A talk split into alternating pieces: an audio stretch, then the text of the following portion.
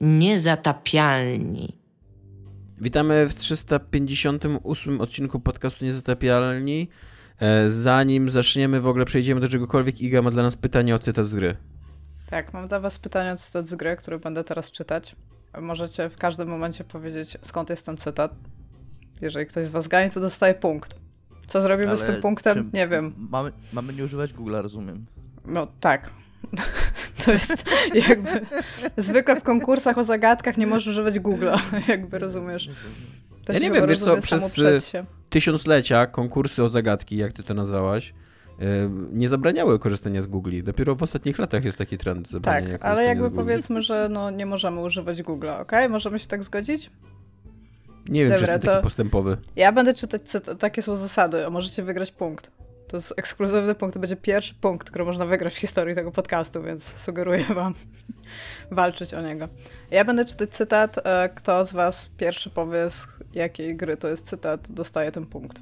Jeżeli nikt z was nie zgadnie, to ja dostaję ten punkt, apparently. Teraz to wymyśliłam i ja też chcę walczyć o punkt, więc Ale ty uwaga, masz już będę ten punkt, czytać. jakby A, Będziesz no no nie, no cały bo... czas miała. Będziesz- Iga, Iga właśnie. po prostu go zachowa. Zachowasz go. Dobra. Koniec świata nastąpił niemal dokładnie według przewidywań. Zbyt liczna populacja, za mało miejsca i surowców naturalnych. Szczegóły nie są istotne. Powody, jak zwykle, typowo ludzkie. Niemal całe życie na Ziemi zostało unicestwione. Niszczycielska siła atomowej iskry skrzesanej przez ludzkie ręce szybko wymknęła się spod kontroli. Kolumny radioaktywnego ognia przetoczyły się przez świat. Kontynenty zostały spowite przez płomienie i połknięte przez wrzące oceany. Ludzie wyginęli niemal całkowicie, a ich duchy stopiły się z falą promieniowania, która pokryła całą Ziemię. Cisza i mrok opanowały planetę, rządząc niepodzielnie przez wiele lat. Tylko nieliczni przetrwali zagładę. Fallout któryś? Tak, któryś Fallout. Dostałem punkt. Który? Który? Jeden, dwa, trzy. Dwa. No, Ja ominęłam pieprzę. tylko jeden cytat. Ominęłam tylko wojna, wojna nigdy się nie zmienia i przeczytałam całą resztę po polsku, dudes. Ja byłem po prostu...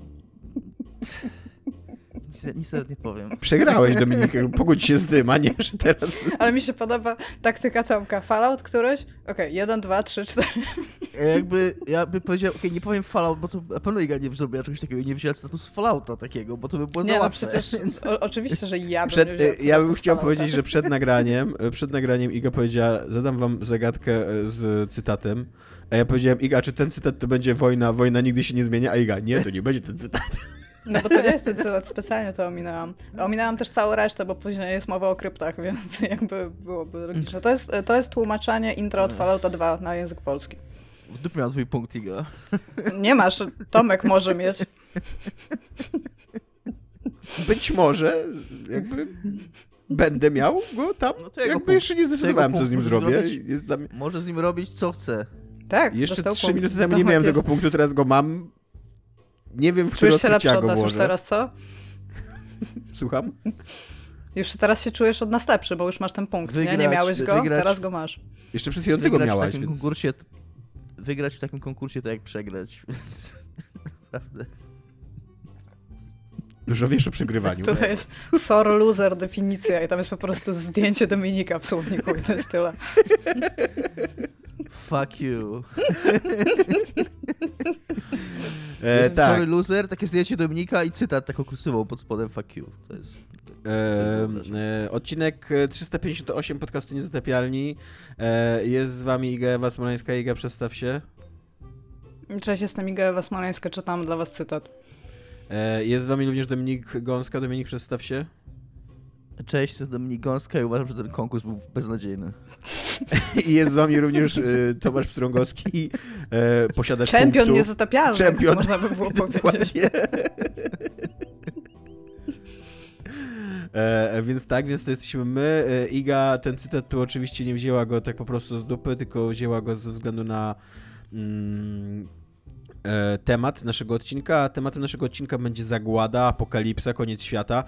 Tylko nie do końca te popkulturowe, chociaż oczywiście będziemy mówić w kontekście popkultury głównie, a ta, ta prawdziwa zagłada, która czyha y, i idzie, czyli że katastrofa klimatyczna i wiążące się z tym różne y, inne niedogodności, jak wojny o wodę i głód y, i, i inne epidemie różnych dziwnych koronawirusów. No, tak, Iga? Słucham. Bym chciała powiedzieć, że dzisiaj jest dobry dzień rozmowy, znaczy na rozmowę o tym temat, na, o tym temacie. Nie umiem mówić po polsku. Na ten temat. Ponieważ dzisiaj jest Światowy Dzień Środowiska.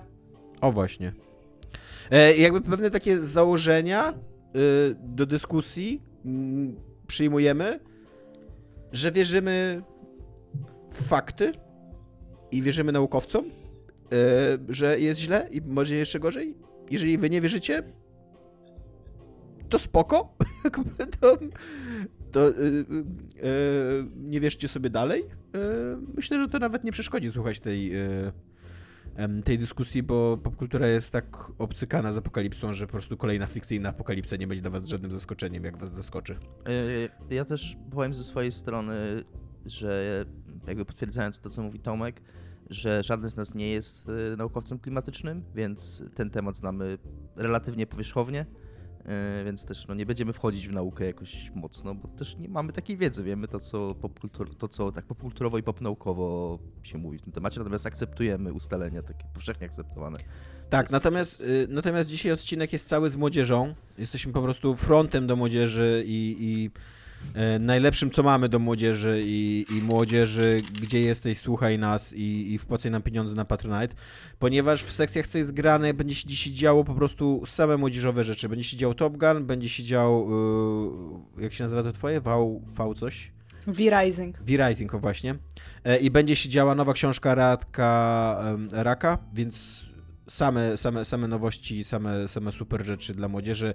E, Dominik Top Gun Go E, cześć Tomek, tak, byłem wczoraj na filmie Top Gun Maverick. Poszedłem na niego w zasadzie mm, nie myśląc za bardzo wcześniej o nim. Ja się nie interesowałem na tym filmem, nie czekałem na niego. E, jedynkę oglądałem tak jak każdy kiedyś tam w telewizji i mam takie wspomnienie, że było ok. E, i, I poszedłem wczoraj na ten film głównie dlatego, że zbliżał się odcinek. E, ja nie miałem za bardzo nowej gry. Gram w Lost Judgment, które, które niedawno kupiłem na promce na Xboxie mm, na, na żołobę po Elden Ringu. I jest super Lost Judgment, natomiast nie wiem, czy w ogóle o nim cokolwiek powiem w odcinku, bo to jest po prostu Judgment, tylko więcej. A też o Jakuzach mówiłem. Powiedział tyle, Dominik, że... nie mówiąc, mówiąc o, tak, tak. No, o, jak o chciałem tylko, no chciałem tylko, jasne, no chciałem tylko, tylko zaznaczyć, nie?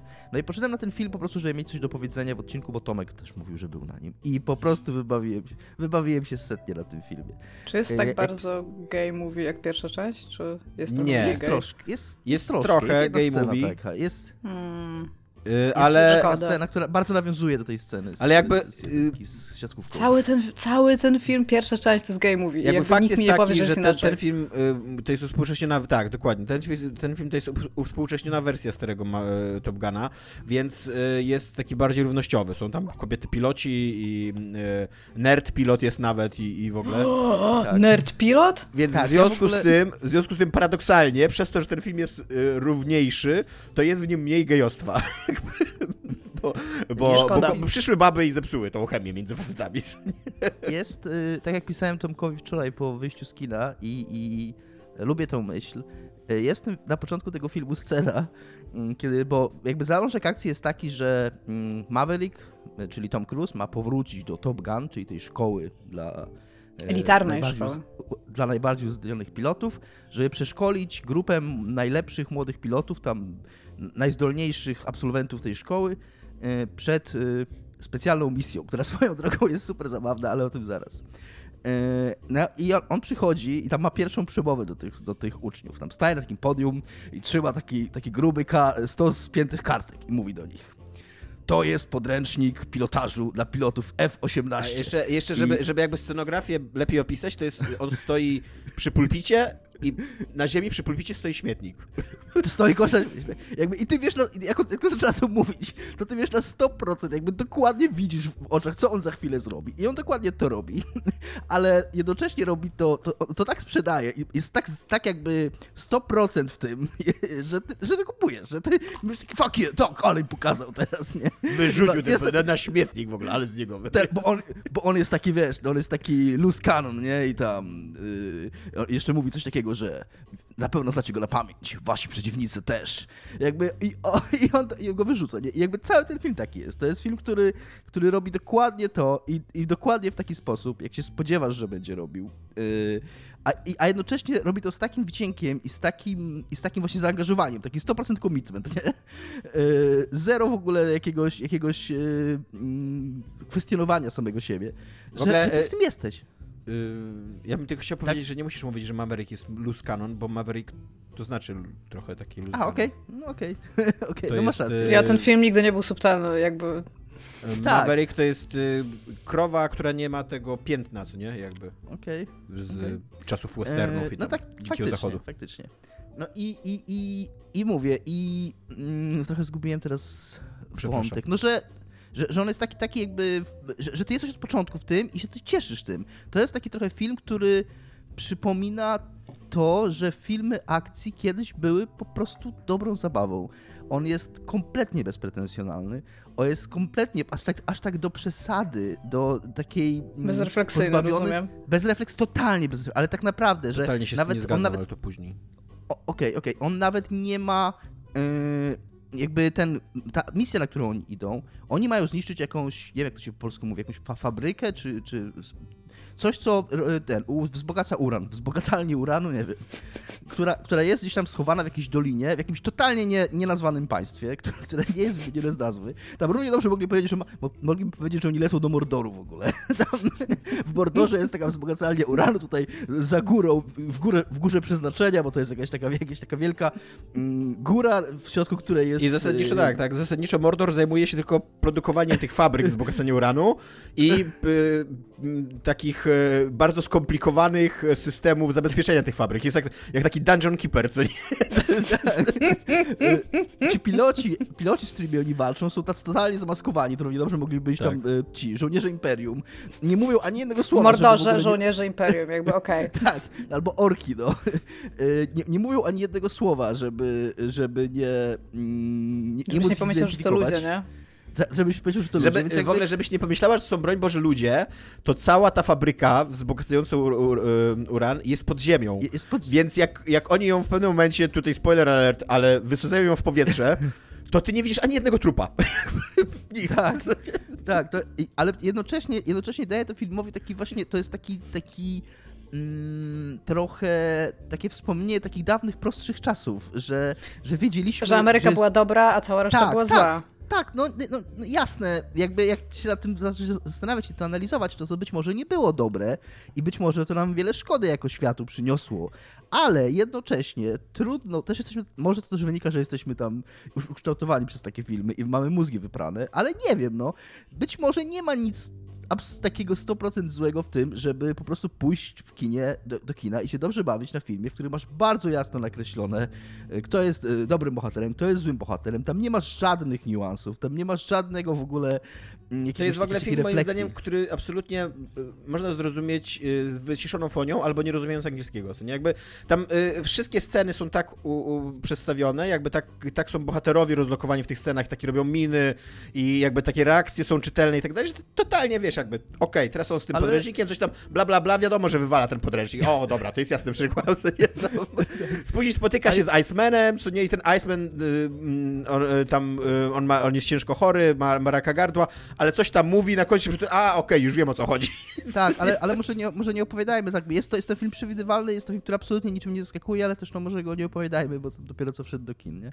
E, ale jednocześnie jest to, film, jest to film bardzo zabawny, ja się na nim naprawdę wiele razy śmiałem. To jest film, który parę dni temu wyszło takie, to mnie w ogóle trochę zachęciło do tego filmu, wyszła taka promka tego filmu na YouTubie z Jamesem Corbenem, James Corben, Cor no mhm. no taki jeden z tych talk, show, talk showów amerykańskich, w których on, Tom Cruise bierze tego, e, tego prowadzącego show na prze, no, lata z nim samolotem, bo tam, tam Cruise jest pilotem i faktycznie może pilotować samoloty. Akurat nie F-18, bo tam mówili, czytałem o filmie, że on jakby siedział w tych samolotach, ale absolutnie nie pozwolili, nie pozwalali im nawet dotknąć drążka sterowniczego e, F-18, no ale jakimiś takimi śmigłowymi to tam sobie może polatać, nie? I takimi właśnie tam lata. I jakimś takim mniejszym odrzutowym. E, no i tam w tym, w tym filmiku Tom Cruise swoją drogą pokazuje po raz kolejny, że on ma zajebiste wyczucie komediowe i, i, i szkoda, że rzadko grywa w komediach. bo jest taka zajebista scena, nie wiem, czy widzieliście ten filmik, tam jest zajebista scena, że on szkoli go przed, przed tym lotem i trzyma taki plastikowy samolocik w ręce, ten typ go tak trzyma, za, obejmuje go tak za, w pasie i tam go tak pomiędzy krzesłami robi tak i na serio to jest to szkolenie. No to ja bym, chciał, ja bym chciał powiedzieć, że to nie jest tak odległe od tego, co się dzieje w filmie, jako szkolenie pilotów. Jak... Tak, tak, to, to, ten film jest super głupi, ale, ale jest zajebista scena w nim. Czekaj, a to jest takie tam... jak Karate Kid, że tam uczą ich latać tak. samolotami, każe im zamiatać podłogi i tam... Trochę, trochę tak. Trochę tak. Odkładać kurtki trochę na tak. wieszaki.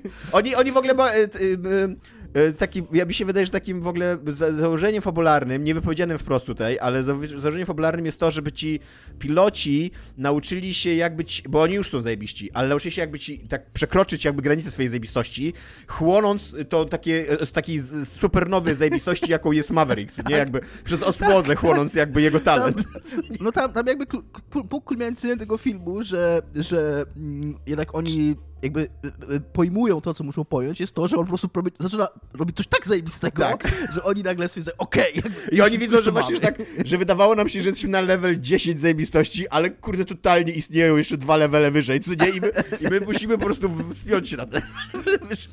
Tak. Czy jest montaż? Czy w tym filmie jest montaż? To jest ważne dla mnie. Jest. Nie, chyba Jest, ale jest, nie, tak? nie, nie, nie tak, jak ty, jak, jak masz na no, myśli, jakby, szkoda. że tam, wiesz... E, e, natomiast, natomiast mhm. to jest film, który jest absolutnie rewelacyjnie wygląda w tych scenach lotniczych. Tak, właśnie, nie? też chciałem powiedzieć, Jakby, że sceny akcji są też Dominik, super. Tak, Dominik tutaj mówi, że się super śmiał i się super bawił na fabule. Ja jakby nie, nie przeszkadzała, znaczy no nie, nie przeszkadzała, to jeszcze będę mówił o tym, bo przeszkadzała, ale jakby dobrze odbierałem tą, tą fabułę i jakby to jest, to jest dobrze opowiedziana fabuła i tak dalej, ale to jest film, na który się idzie, moim zdaniem, po to, żeby zobaczyć te samoloty i te samoloty są nakręcone tak, że to jest głowa mała, co nie? To są takie bardzo uczciwe, kaskaderskie, lotnicze zdjęcia.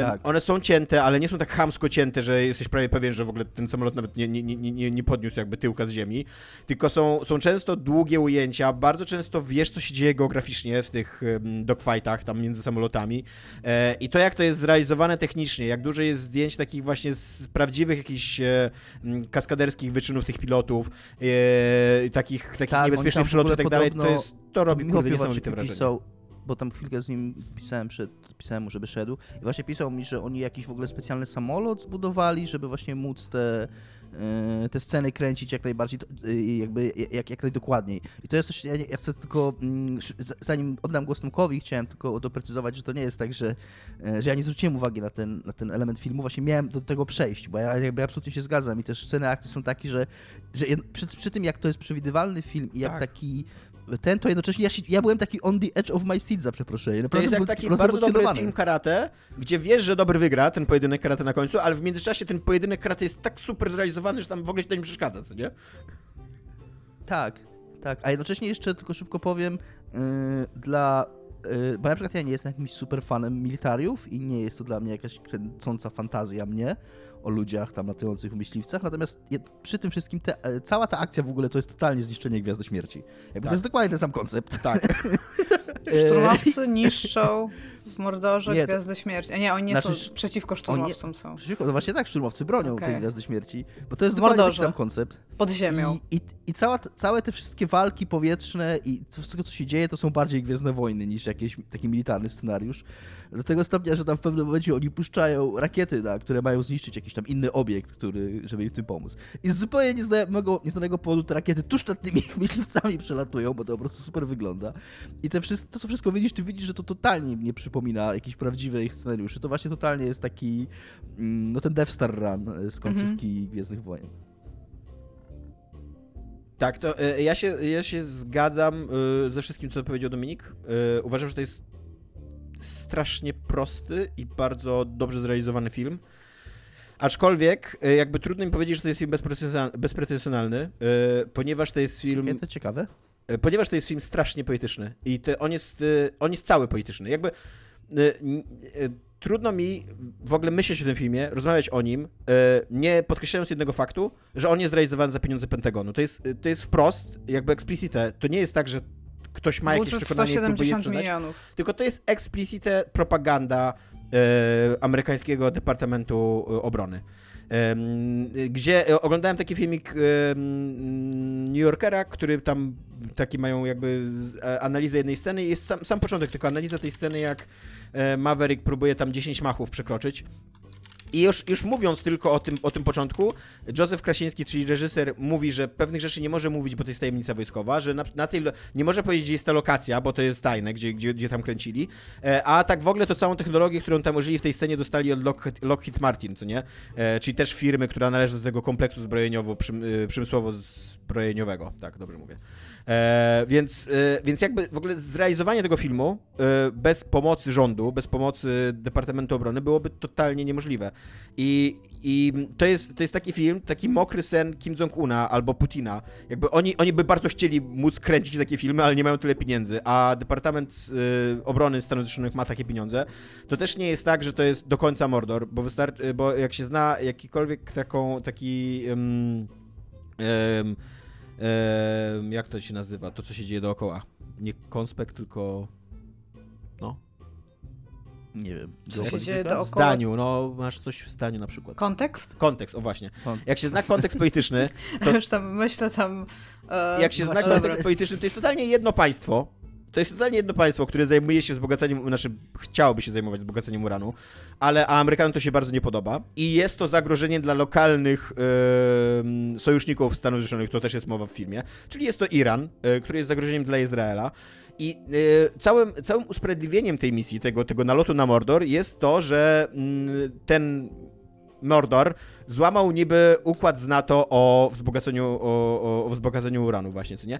Co w prawdziwym świecie wydarzyło się dokładnie na odwrót, to Amerykanie złamali ten, e, ten traktat i reszta NATO, głównie Francja, rozpaczliwie jakby trzymają, utrzymują ten, ten, ten traktat właśnie po to, żeby Iran nie wzbogacał uranu i żeby nie doszło do kolejnej wojny na, na Bliskim Wschodzie. Więc jakby nawet taka robota y, takiego wpływania na umysły ludzi na świecie, co nie takiego właśnie takiego pokazywania, że Amerykanie mają zawsze rację, że nawet, nawet w takiej sytuacji jakby wybitnie wybitnie, w takiej sytuacji, gdzie Amerykanie wybitnie nie mają racji, to, to, to sprzedajemy taki miękki, um, miękki przekaz, że nie, ale tak naprawdę to wiecie co, nie? Tak naprawdę to ci dobrzy chłopcy tam od Toma Cruza, oni chcą nalecieć ten, najechać ten Mordor, co nie?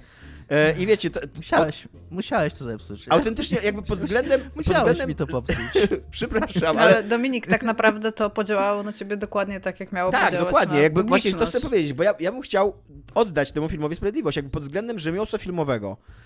E, to jest doskonały film. Nawet, nawet ta jego głupota, ta jego naiwność, to jego poczucie humoru, to wszystko moim zdaniem jest tak zaprojektowane, żeby ten film jak najłatwiej wchodził, jakby, co nie?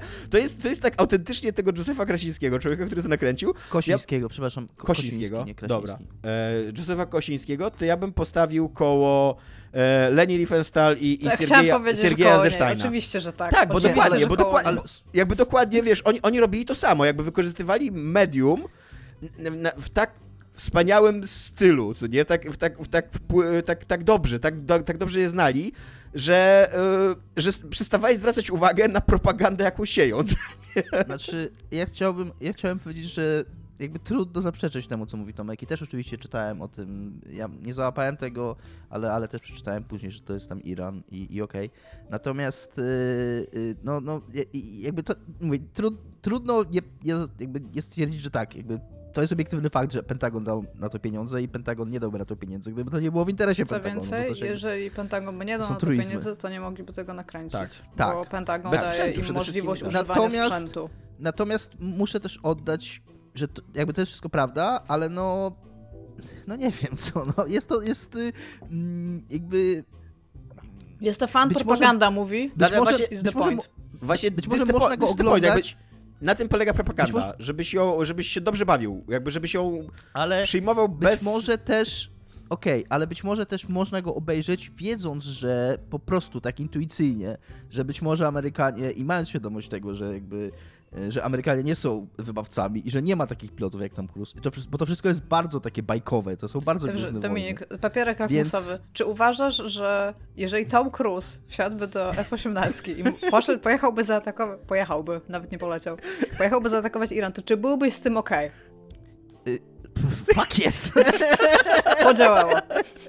Nie, ale, bo to, co staram się powiedzieć mniej elokwentnie niż Tomek, bo nie jestem taki elokwentny jak Tomek, to to, że jasne, to jest wszystko prawda, ale z drugiej strony to jest taka bardzo baseline'owa, taka bardzo, mm, jakby jedyna propaganda, jaka w tym filmie jest, to jest taka, że Amerykanie mają zawsze rację i, i, i ten. I to jest coś, co jakby my, być może ktoś, kto jakby ma jakąś tam nie wiem, no jakiś instrument krytyczny w głowie i widział ileś tam filmów, jakby jest w miarę odporny na taką propagandę. No tak. Jakby, jakby tylko, że jakby jasne, to jest propaganda, ale on, to, to, to nie jest jakaś taka super y, podstępna propaganda. To jest taka bardzo, bardzo oczywista, bardzo prosta propaganda, która sprawdza się do znaczy... tego, że Amerykanie są dobrzy chłopcy, którzy walczą o dobro na świecie, zawsze mają rację, są dzielni, odważni, przystojni i... Moim zdaniem, moim zdaniem to jest totalnie propaganda na poziomie tego, co robi dzisiaj TVP, na przykład w Polsce, jak się zastanawiamy, jak można wierzyć w rząd PiS, nie? Albo w ten, jakieś te cudy, które rząd PiS o, co, co, co, co tydzień od, e, od, e, ogłasza.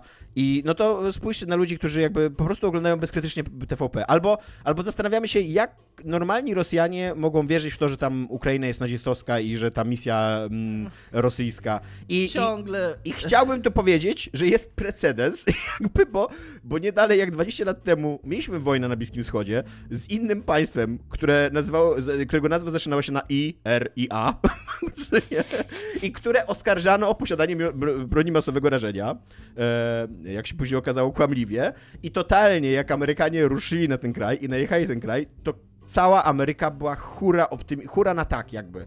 Właśnie dzięki temu, że istnieje taka propagandowa machina hollywoodzko-pentagońska, która ten mindset produkuje, powiela po prostu w umysłach Amerykanów. Tak, ale... Yy, I jeszcze chciałem jakby... powiedzieć, że ta machina, jakby kamieniem milowym yy, napędzającym tą machinę był taki mało znany film, jak Top Gun z lat 80., tak, który, ale... E, który z, e, Pentagon się podłączył do produkcji Top Gunu, dlatego że US Navy bardzo chciał przebrandowić się e, jako, jakby zmienić ten swój wizerunek tej przegranej armii z Wietnamu, jako na taką nową, super siłę właśnie technologiczną, z wspaniałymi facetami, pilotami i tak dalej. Okej. Okay. I to się super udało. Ja, ja chcę coś powiedzieć. Nie będę dyskutował z Tomkiem, on jest lepiej przygotowany do tej dyskusji. I wie, wie więcej. Jakby składam broń w tym momencie. Podejdę ten temat od innej strony. To wszystko jest prawda, ale uważam równocześnie, że jest wielką zaletą tego filmu. I ja wiem, że Top Gun był szkodliwy. I ja wiem, że cała ta że to jest wszystko propaganda. Ale jak byłem dzieckiem, miałem 12 lat i oglądałem Top Gun, to się super bawiłem. I jak byłem w kinie wczoraj na Top Gun, to też się super bawiłem. I, i wciąż uważam, że można mieć świadomość tego, że to jest propaganda i, i można jakby to rozumieć, a jednocześnie yy, filmy akcji i w ogóle kino blockbusterowe jest tak, y, tak przesiąknięte takim właśnie taką potrzebą bycia ważnym i bycia potrzebnym i ma coś do powiedzenia i taki, taką też sztuczną, o tym będę jeszcze mówił w głównym temacie odcinka. Ja nie mogę przestać o tej głupocie, jaką próbowało sprzedać Avengers Endgame, że musimy, że jakby że mamy jakiś problem, który polega na tym, że jest za dużo ludzi i trzeba ich zmierzyć o połowę i wtedy ten problem się rozwiąże. Yy, takie, takie, wiesz, takie wymyślanie w ogóle jakichś, jakichś takich scenariuszy Mm, które, które mają, mają, nie wiem, y, przekonać widza, że ten film ma coś ważnego do powiedzenia, że tak naprawdę mówi głupoty. Że obejrzenie takiego filmu, który nie ma totalnie nic do powiedzenia oprócz bycia propagandą, ale który jakby nie, nie stara się, wiesz, y, który nie jest o niczym, tylko o, tylko o tym, że tam dzielni chłopcy walczą ze złem. I okej, okay, jak się na tym zacznie zastanawiać, to jasne, ale jakby moment tu moment, jak siedzisz tam to i oglądasz, to kibicujesz im, bo oni są, bo oni mają cel, który jest jasno nakreślony, to jest zniszczyć Gwiazdę Śmierci, która jest w Mordorze. To I, i ja jakby... się zgadzam z tobą, absolutnie. I uważam, że to jest straszne, i, i że to jest przerażające. Jak dobrze ten film działa, biorąc pod uwagę, co nie, ten film ja... naprawdę chce osiągnąć. Koniec końców to jest tylko film. Koniec końców to jest tylko film. Uważam, Właśnie że nie, nie, ma nic złego w tym. -hmm. żeby pójść... Uważam, że nie ma nic złego w tym, żeby pójść do kina i dobrze się bawić. Uważam, jakby zgadzam się o... z prawie wszystkim, co Dominik powiedział o tym filmie. Poza właśnie konkluzją. Ja, moim, moim zdaniem koniec końców to nie jest tylko film. Koniec końców to jest prowojenna propaganda finansowana przez Departament Obrony największego imperia, imperium mm -mm. W, na świecie w tym momencie. Ja bym też nie, chciała powiedzieć, jest, on nie, nie miał nie. Pro, on nie miał premiery bardzo blisko tam tego Memorial Day w Stanach Zjednoczonych. A nie wiem. Które nie zawsze wiem, wtedy wyciągają ręce. No właśnie tak mi się wydaje, że on był jakoś niedawno, że właśnie wtedy wyciągają były... ręce po nowych rekrutów. A gdyby to były gwiazdy... Tak, no jest to, jest to super w ogóle agitka. Ja bardziej powiedział właśnie, że to jest taki materiał, że to jest mniej propaganda taka... Mm, Yy, Bardziej rekrutacyjna propaganda, tak? A bardziej rekru- że to jest bardziej, tak, nie prowojenna i nie taka e, ogólnoświatowa, żeby nas nagle przekonać, że Amerykanie są dobrzy i żebyśmy nagle stwierdzili, że Irak to był super pomysł. E, Tylko, że taka rekrutacyjna, bo to jest totalnie film jakby, To po którym prawda. myślisz sobie, totalnie Tak. chcesz się zaciągnąć do armii i latać na myśliwce. Ale e, wiesz co, e, jeszcze, jeszcze bardzo, jeszcze jeden taki szczegół i już możemy w ogóle zmieniać jak dla mnie temat, bo też wydaje mi się, że bardzo dużo powiedzieliśmy o tym filmie. E, jest jeden taki szczegół na samym początku, jak Tom Cruise właśnie ma tam przekroczyć Mach 10, co nie? Tą, tą, tą prędkość. I przychodzi, I przychodzi taki generał, który, na, admirał w ogóle, bo tam generały, generałowie to tam już są pło- płotki w tym filmie. nie? 30 maja był Memorial Day, E, przy, przepraszam, przychodzi taki admirał, którego, który jest wielkim fanem e, tej, e, tego programu dronowego, nie? E, bezzałogowych samolotów, które są jakby z punktu widzenia tego admirała dużo skuteczniejsze i po co wydawać pieniądze na ten Mach 10, co nie? I jakby naturalnym Naturalną osią konfliktu e, dla każdego innego filmu byłoby teraz udowadnianie, że nie, że tu jednak technologia musi mieć człowieka, a te drony są beznadziejne i tak dalej. A podczas gdy em, jakby Top Gun w ogóle nie podejmuje tego konfliktu. Jakby w, Top Gun jest ta- taki przedstawionego okej, drony są zajebiste, ale jednocześnie na te super samoloty też potrzebujemy pieniędzy. Jakby, nie, jakby tu nie ma konfliktu między nimi. Daj, dajcie na jedno i na drugie. E, Swoją drogą Ed Harris gra tego Tak. mm, e, admirała, zawsze dobrze zobaczyć. Bardzo Eda miło, Harrisa tak. Zawsze dobrze jest zobaczyć te Harrisona na ekranie, to też, też, też, też to e, odnotowałem i też nienawidzę tego filmu za to trochę bardziej. Czemu? że, że, się, że się ucieszyłem, że tam jest Ed Harris, no także faktycznie miałem takie o! Nie, nie, ja, ja uważam, że Tomek overthinkuje. Co jest oczywiście jego olbrzymią zaletą, ale to, to jest to, co jakby Eee, tyle. Ja uważam, że underfinkowanie propagandy to jest to, czego propaganda, co propaganda chce osiągnąć. Tak, ja bym się chciała zapytać, Jest. czy y, ząb Toma Cruza na środku linii Tak. symetrii twarzy jest bardzo widoczny Tak? w tym filmie. Bo ja właśnie, ja właśnie próbowałem go wyczaić i raczej się tak jakoś symetrycznie uśmiechał. Nie, Może- nie, a ja może go przesuwają. parę- W postprocesie, w podprocesie go przesuwają lekko Jeszcze- w jedną albo drugą No ale w sumie do, dosyć tym. Znaczy ja się zgadzam ogólnie z Tomkiem oczywiście, tylko Ja się też ogólnie z Dominikiem zgadzam. podatny, podatny na propagandę i tam, tam ja chcę więcej tego. Jakby, jakby jutro dalej by Już się zapisałeś to- do armii Tak. amerykańskiej? ja tu jestem, jakby ja się naprawdę. Dobra, e, to przechodząc do tematów poważnych, czyli zagłady. E, jak często myślicie o przyszłości, mi powiedzcie? Iga, ty, ty powiedz, bo ty się do tej pory O nie... przeszłości? O przyszłości chyba, co? Przyszłości. A... Znaczy no w jakiś tam sposób codziennie, ale z drugiej strony już w ogóle nie, bo jakby wszystko jest chaosem od ostatnich tam pewnie dwóch albo trzech lat, więc po prostu uznałam, że trzeba go with the flow trochę, że tak powiem. Gdzie się widzisz za 10 lat i gdzie widzisz świat za 20 lat? Jakby, czy, czy, czy A- wydaje ci się, że w ciągu takich właśnie okresu czasu, o, który, o którym ty myślisz o swojej przyszłości, również ze światem coś się strasznie złego dzieje, stanie? Znaczy no co roku jest gorzej, tak dosłownie co roku jest gorzej i tam z dnia na dzień jest gorzej. A więc jakby nie mam zamiaru tutaj myśleć, że coś jest w stanie cokolwiek z tych trendów zmienić. E, właśnie taki ogólny jakiś taki brak edukacji e, społeczno-kulturowej wśród ludzi po prostu i danie im możliwości wypowiadania się w internecie, zbierania podobnych sobie myślowo, że tak powiem, ludzi, tak naprawdę prowadzi od tragedii do tragedii. I trochę, tro, trochę już e, nie. O ile na samym początku chciało mi się jeszcze z tym walczyć albo coś z tym robić, to teraz to już jest po prostu za dużo łbów mata hydra, że tak powiem, żeby cokolwiek z tym robić. A ostatnio. Ostatnio oglądałam taki film, o którym mówił Dominik już na łamach tego podcastu, Don't Look Up. I jakby to się stanie. Wszystko, co jest w tym. Ten, ten film jest trochę jak komedia tego Bo Burnhama.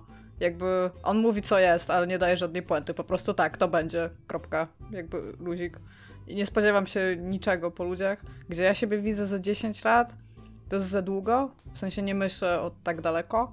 A, a gdzie widzę Ziemię za 20 lat, to jest, no, będzie coraz, będzie coraz cieplej. Będzie coraz gorzej.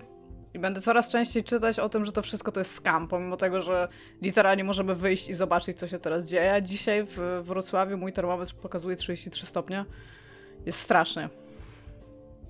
Więc tak. Mniej więcej tak się widzę za 10 lat. Absolutnie, absolutnie się zgadzam z tobą, że te 33 stopnie we Wrocławiu jest straszne, bo w Gdańsku jest 20. Jest, Tak, ja, jest- ja, jest strasznie ja wiem, Tomek, ty lubisz ciepło. Ja źle znoszę ciepło. Ja nie czuję się dzisiaj dobrze. Ja dzisiaj idę z psem i pies nie chce iść na spacer, Nie, bo łapy ale- od ale chodnika bolą, Te 20 rozumiesz? stopni w Gdańsku to jest właśnie super. Nie, ja bym wolał tak okolice 30. Dominik, gdzie ty się Nie, widzisz za 10-20 lat? E, Gdzie widzisz świat za 10-20 lat i czy się boisz, czy Okej. się lękasz? Okej, ja y, nie chcę tutaj robić sobie z was psychoterapii i, i, i Nie no, połóż się, terapeutycznej połóż Jak się na, najbardziej, na, jakby. na szezlongu i będziemy rozmawiać. z wszystkimi słuchaczami naszego podcastu, natomiast ja jestem życiowo w dobrym miejscu i, i psychicznie od przynajmniej paru lat ładnych, y, przez co mm, w ogóle nie, nie jestem w stanie myśleć o takiej przyszłości jakiejkolwiek bliższej, da, dalszej niż powiedzmy rok. Y, A tak naprawdę realnie to ja żyję z dnia na dzień i, i są różne powody tego, mm, w dużej mierze wynikające też z pewnych rzeczy, które z moich pełnych błędnych decyzji, które ja życiowo podjąłem. Jakby to nie jest czas i miejsce na to, więc niezależnie od y, mm, jakby zagłady i, i, i apokalipsy, która pełza w naszą stronę, bo ona pełza tak naprawdę. To, to jest naj, najciekawsze w niej.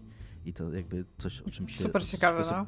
Z czego, nie, bo to jest coś, z czego, z czego sobie najmniej chyba zdajemy sprawę. I tak, Znaczy, to na naj- pewno najtrud- czyni ją- to, Najmniej sexy z tego wszystkiego. Jak Tak, ona by to- była to- taka to- nagła, to to by było coś, nie? Ale to jest coś swoją drogą, będziemy jeszcze mówić o tym, jak popkultura o tym mówi, bo to jest coś, że właśnie nawet jak popkultura y, chce trochę jakby prawdy powiedzieć o tym, co się dzieje, tak jak właśnie ten film Nie patrz w górę, no to też musi jakąś taką metaforę zastosować, że to jest coś nagłego i, i eksplodującego, bo, jakby, bo, to jest, bo to jest sexy, bo to jest ciekawe, żeby patrzeć, a, ta, a to, że ta po- apokalipsa, ona po prostu tak pełźnie do nas z roku na rok, no to jakby trudniejsze jest to tak do, do, do sprzedania popkulturowo. Ale jakby niezależnie od tej apokalipsy, ja niestety no, w ostatnim czasie nie, nie myślę, jakby takie pytanie, gdzie siebie widzę za 10 lat jest dla mnie abstrakcyjne po prostu. też Bo- jak bo przeczytałam tego maila Tomaszu, to byłam like...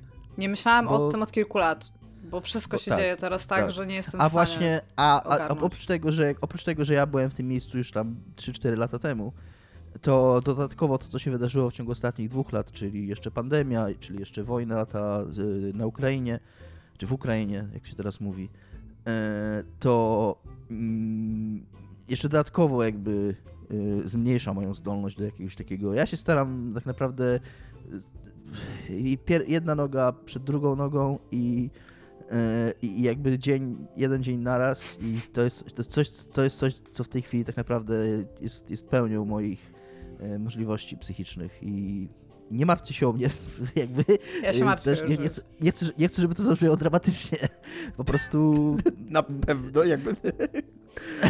Ale wie- wiesz, co Nie- powiedziałeś, co nie?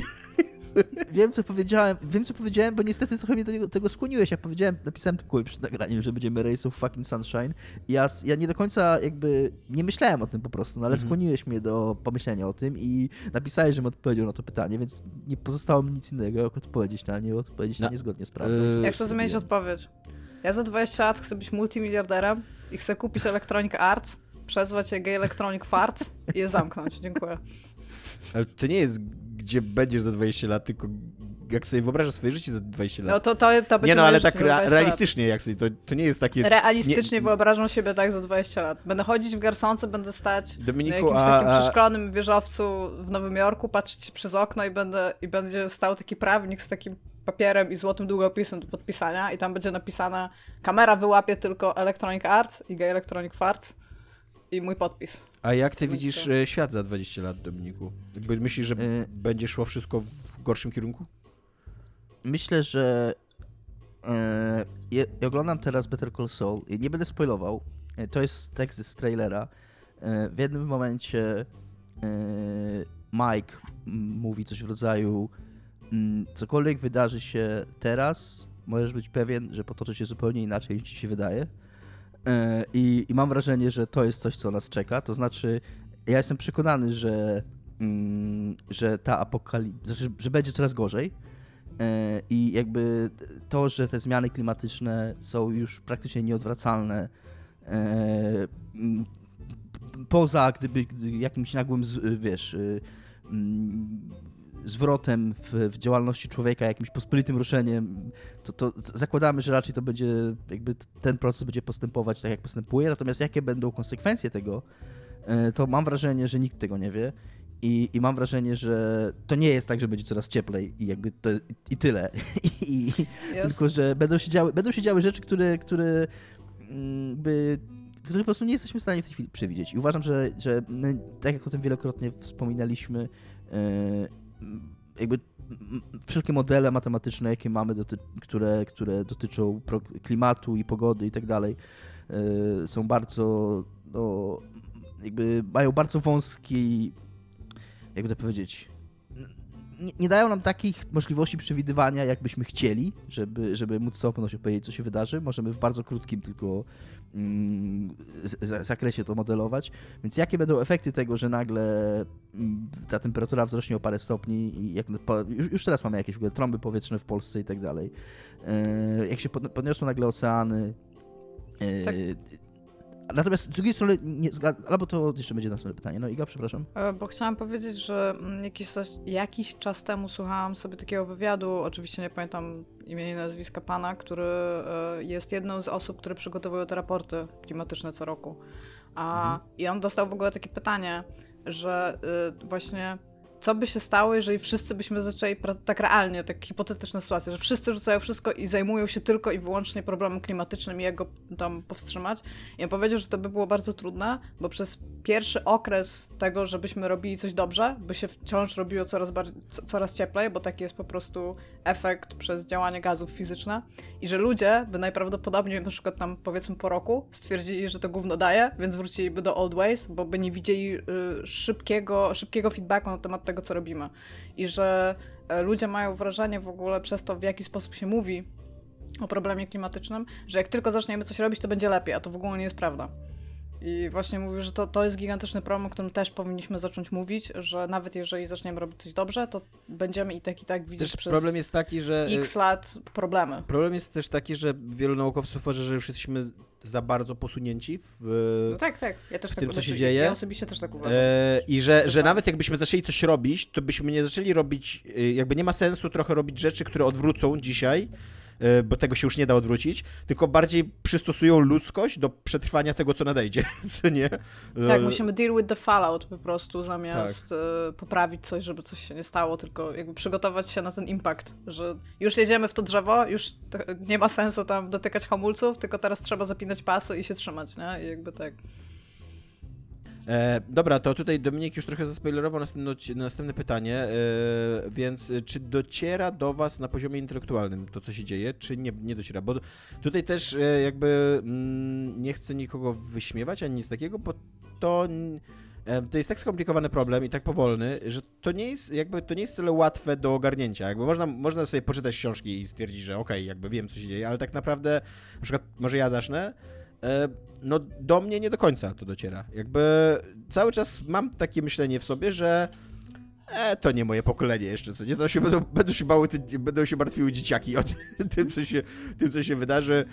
Tam do 2050 mniej więcej jeszcze ma nie dojść do jakichś takich gwałtownych zmian i, i, i strasznych, strasznych rzeczy, e, przynajmniej według e, niektórych modeli. A ja do 2050 to już będę miał ile tam, z 80-90 lat pewnie. Ja już nie będę żyć od 30. E, dzieci będziesz nie mam. Miał, e... 30, będziesz miał 30 lat więcej niż masz teraz, to nie no, będzie 90. No, no to już 90, no. A skąd wiesz, jak matematyka będzie działać wtedy? No właśnie.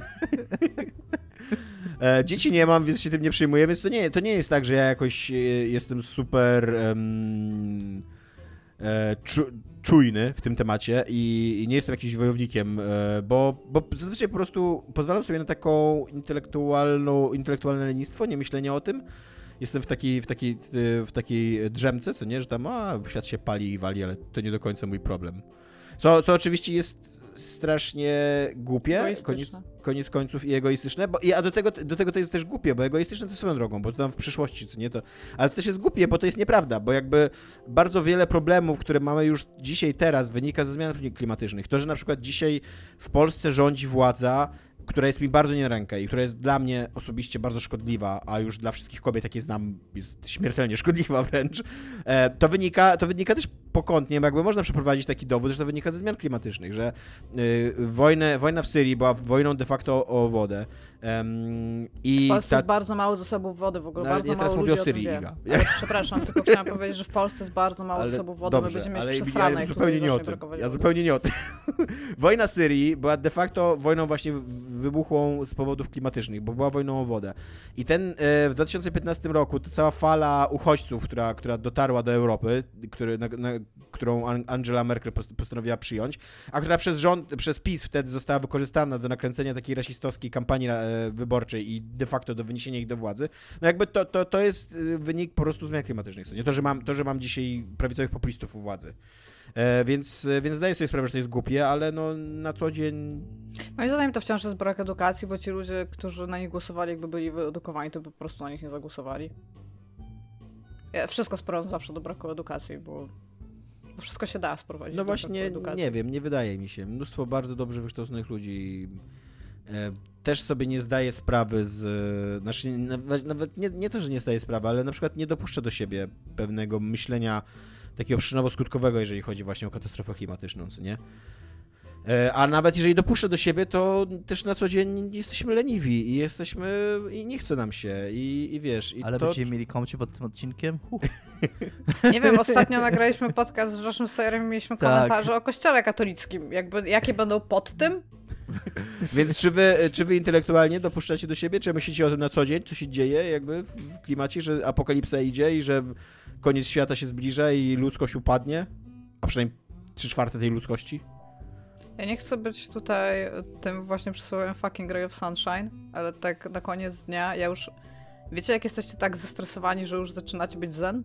Że już jakby przeskalowujecie ten stres. Ja jeszcze nie wiem, ja jeszcze, ja jeszcze jestem w tym takim, na takim etapie struggle, co nie? Okej, okay, no to jakby na koniec dnia, tak, tak dosłownie na koniec dnia, jakby jeżeli czymś się przejmuję i sobie nagle pomyślę, czemu ja się w ogóle tym przejmuję, za dwa pokolenia nie będzie tam białych ludzi, jakby okej, okay nie, nie mam z tym problemu.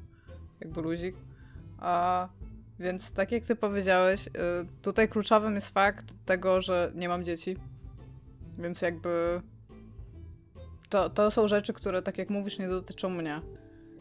Na takim poziomie moim jednostkowym staram się myśleć o tym, żeby robić rzeczy dla przyszłych pokoleń. Nawet jakieś pierdoły typu recycling i szukanie miejsc, które zbiera elektronika i kupowanie jakichś telefonów, które rea których realnie e, części są składowane albo z recyklingu w jakimkolwiek stopniu, czyli na przykład unikam Samsunga, unikam Chciałem Apple, powiedzieć, tak? że, że nienawidzę jednostkowego recyklingu.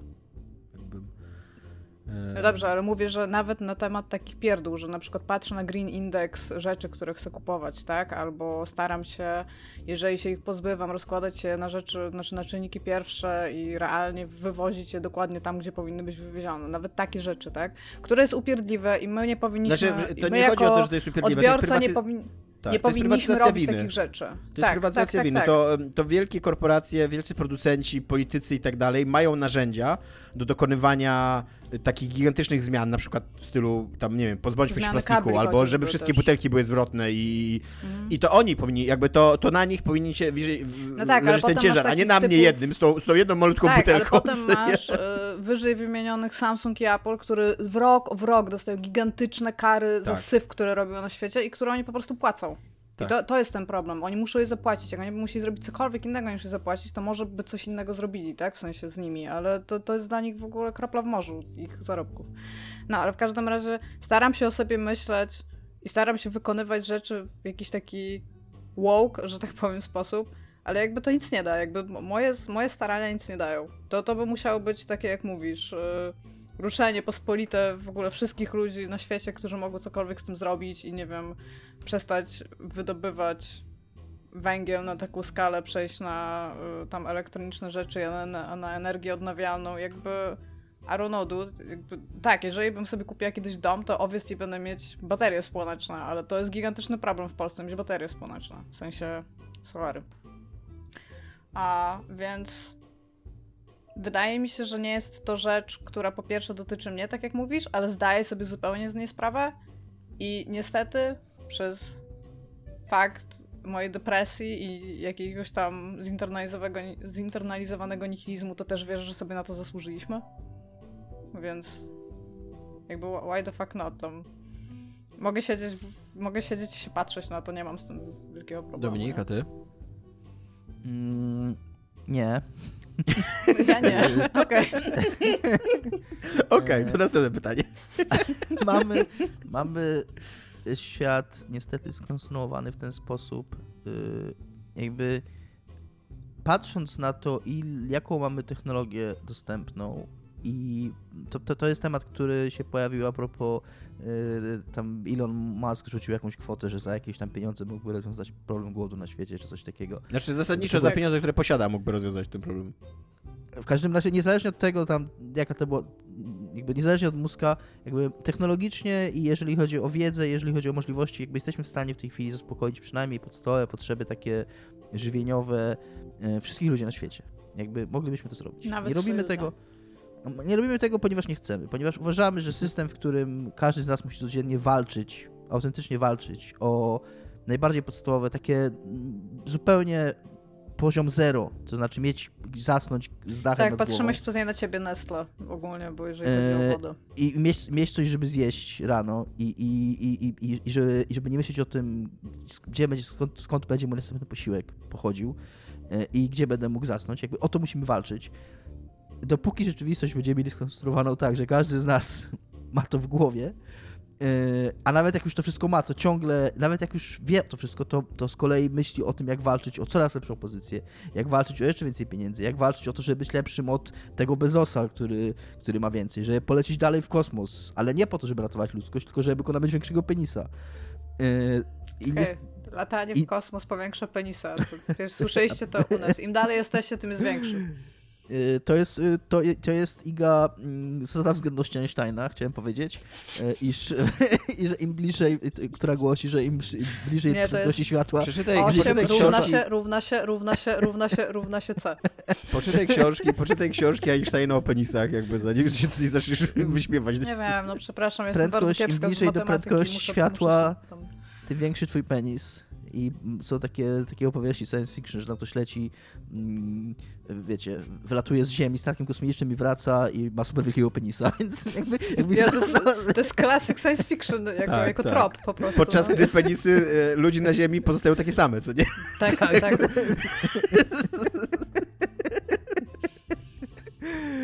Ciężko jest y, myśleć o problemach ludzkości, bo o problemach ludzkości możemy myśleć tylko jako ludzkość, y, bo żaden z nas samo tego nie rozwiąże, a dopóki mamy everyday struggle i trud nasz codzienny, mówiąc po Everyday polsku, struggle i tam trademark na koniec.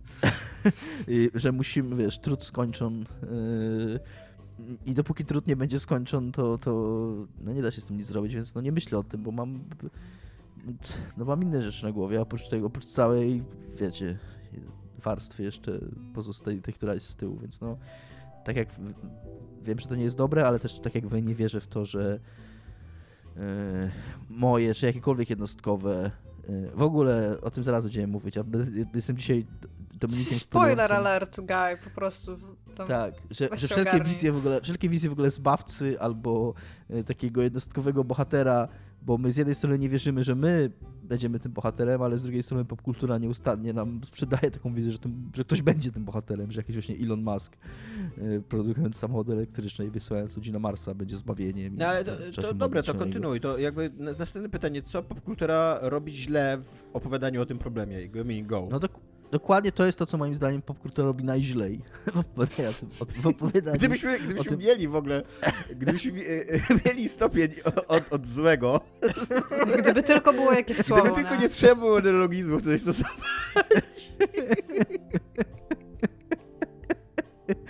E, to jest, e, to jest sprzedawanie nam takiej wizji, że właśnie e, że to jakiś jeden człowiek, że, że, to, że będzie jakiś jeden zbawca, że będzie jakiś jeden wyjątkowo uzdolniony naukowiec, albo że będzie, nawet jak to nie, to nie będzie człowiek, to to będzie jakieś jedno jednostkowe To rozwiązanie, Tom jakiś, Cruise w jakiś jeden F-18. genialny- jakiś jeden genialny pomysł, jakaś, jakaś, jakaś jedna taka iskra e, i- takiego mm, czegoś, co sprawi, że, że, że to nas uratuje. To jest, to jest po pierwsze głupie, bo tak nie będzie.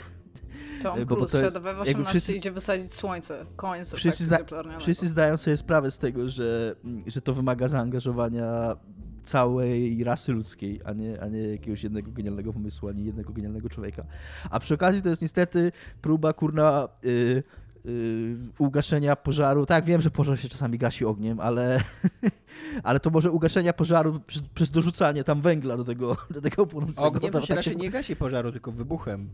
Ogniem też. Możesz Tak? No spalić dobra. część drzew na przykład po to, żeby po, pożar To nie w sposób kontrolowany, żeby pożar zatrzymał No się to w ty mnie, miejscu. kiedyś, ty mnie kiedyś powtarzałeś, że ja wyśmiewałem, że fight fire with fire to głupota, a ty... Nie, no ale to właśnie- mi chodziło o eksplozję, jakby, co nie? Że podmuchem eksplozji No w każdym się, razie- to się, to się, to, Dobrze, to wiem, no że to- się no to- robi. No to to jest, no to to jest w takim razie gaszenie pożaru przez dorzucanie węgla do, do tego pożaru. Tak się chyba nie da nic ugasić. Dokładanie więcej pożaru do pożaru, to jest to, co chcesz powiedzieć. Ponieważ- tak, okej. Okej, okay, wyjaśnię o co mi chodzi. Uważam, że olbrzymim mm, jakby przyczyną te, tych, tego, w jakim miejscu jest teraz świat, jest takie forsowanie od lat takiego indywidualizmu, tego, że moja, moje, moje dobro jest najważniejsze i moja potrzeby, moje potrzeby są najważniejsze i moje bogactwo jest najważniejsze i nie muszę się oglądać na nikogo, bo tylko ja jestem ważny. To jest taki bardzo amerykański duch e, takiej przy, przysłowie przedsiębiorczości, która to przedsiębiorczość oznacza Kapitalizm, to, no. która, no nie chcę znowu jakby redukować wszystkiego do kapitalizmu, bardziej chodzi mi o taki Ale, właśnie... ale możesz. Ale, tak, ale mogę, no to o to chodzi, tak. I jakby, i, i jakby to jest moim zdaniem olbrzymie źródło tego problemu.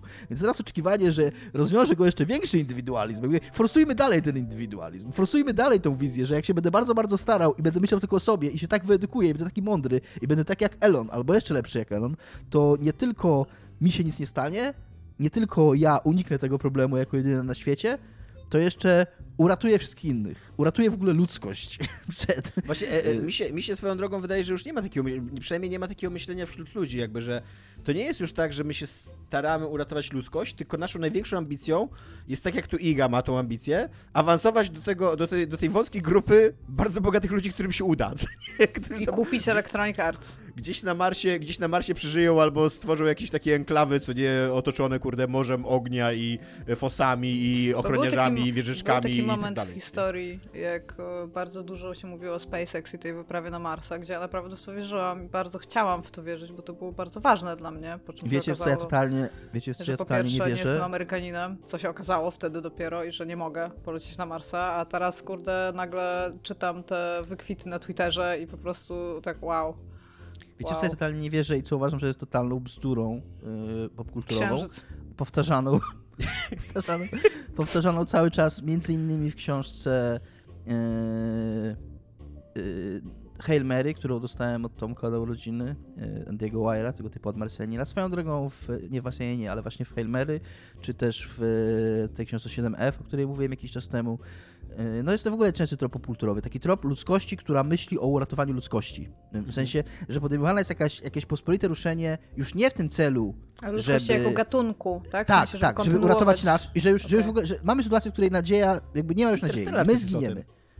Że my zginiemy, ale nagle jacyś ludzie podejmują jakieś działania nie żeby uratować siebie, tylko żeby uratować nasz arkę. gatunek. Mhm. Żeby uratować nasz gatunek, że nasz gatunek jako taki jest jakąś wartością, którą trzeba ocalić. W ogóle w Nie to nie jest. wierzę, to się Nie nigdy nie, jest, wydarzy. Nie, na nikt śmiecie, tego nie bo to, to zrobi. Pierwsza rzecz, Nie, nie chodzi o to. Nie, nie, nie. nie. ludzkość powinna iść na śmiecie, to, to, to Ja nie jest to, moja mu- znaczy, okej, okej, spoko, jakby ja nie o tym w ogóle mówię. Yy, jakby nie, nie, nie, nie, nie wartościuję tego, czy, czy, czy ludzkość zasługuje, czy nie zasługuje, tylko uważam, że to jest coś, co się nigdy nie wydarzy. Że A nikt nawet- nigdy nie, nie, nie myśl, nikt nie myśli w ten sposób. I ja myślę, że to się może wydarzyć, bo to może być stosunkowo niewielkimi kosztami wysłanie gdzieś tam jakichś, wiesz, jakichś zarodników i e, Mhm. DNA i, i na inną planetę. To, to, to Interstellar trochę o tym był, co nie? O, takim, o, o takiej idei przetrwania gatunku jako abstrakcyjnej myśli, jakby jakiegoś takiego abstrakcyjnego bytu. nie? Ja w ogóle tego nie rozumiem, bo ja wierzę, że być może powstanie jakiś taki projekt. Nie jestem tak jak Iga, jakimś takim przeciwnikiem wielkim ludzkości, że na śmietnik, tylko ja tak nie do końca rozumiem emocjonalną potrzebę robienia tego. no, jakby, właśnie, no właśnie to- o to chodzi. po co? Jakby to nie będą twoje dzieci, to nie będą, to będą po prostu przedstawiciele tego samego gatunku na innej planecie.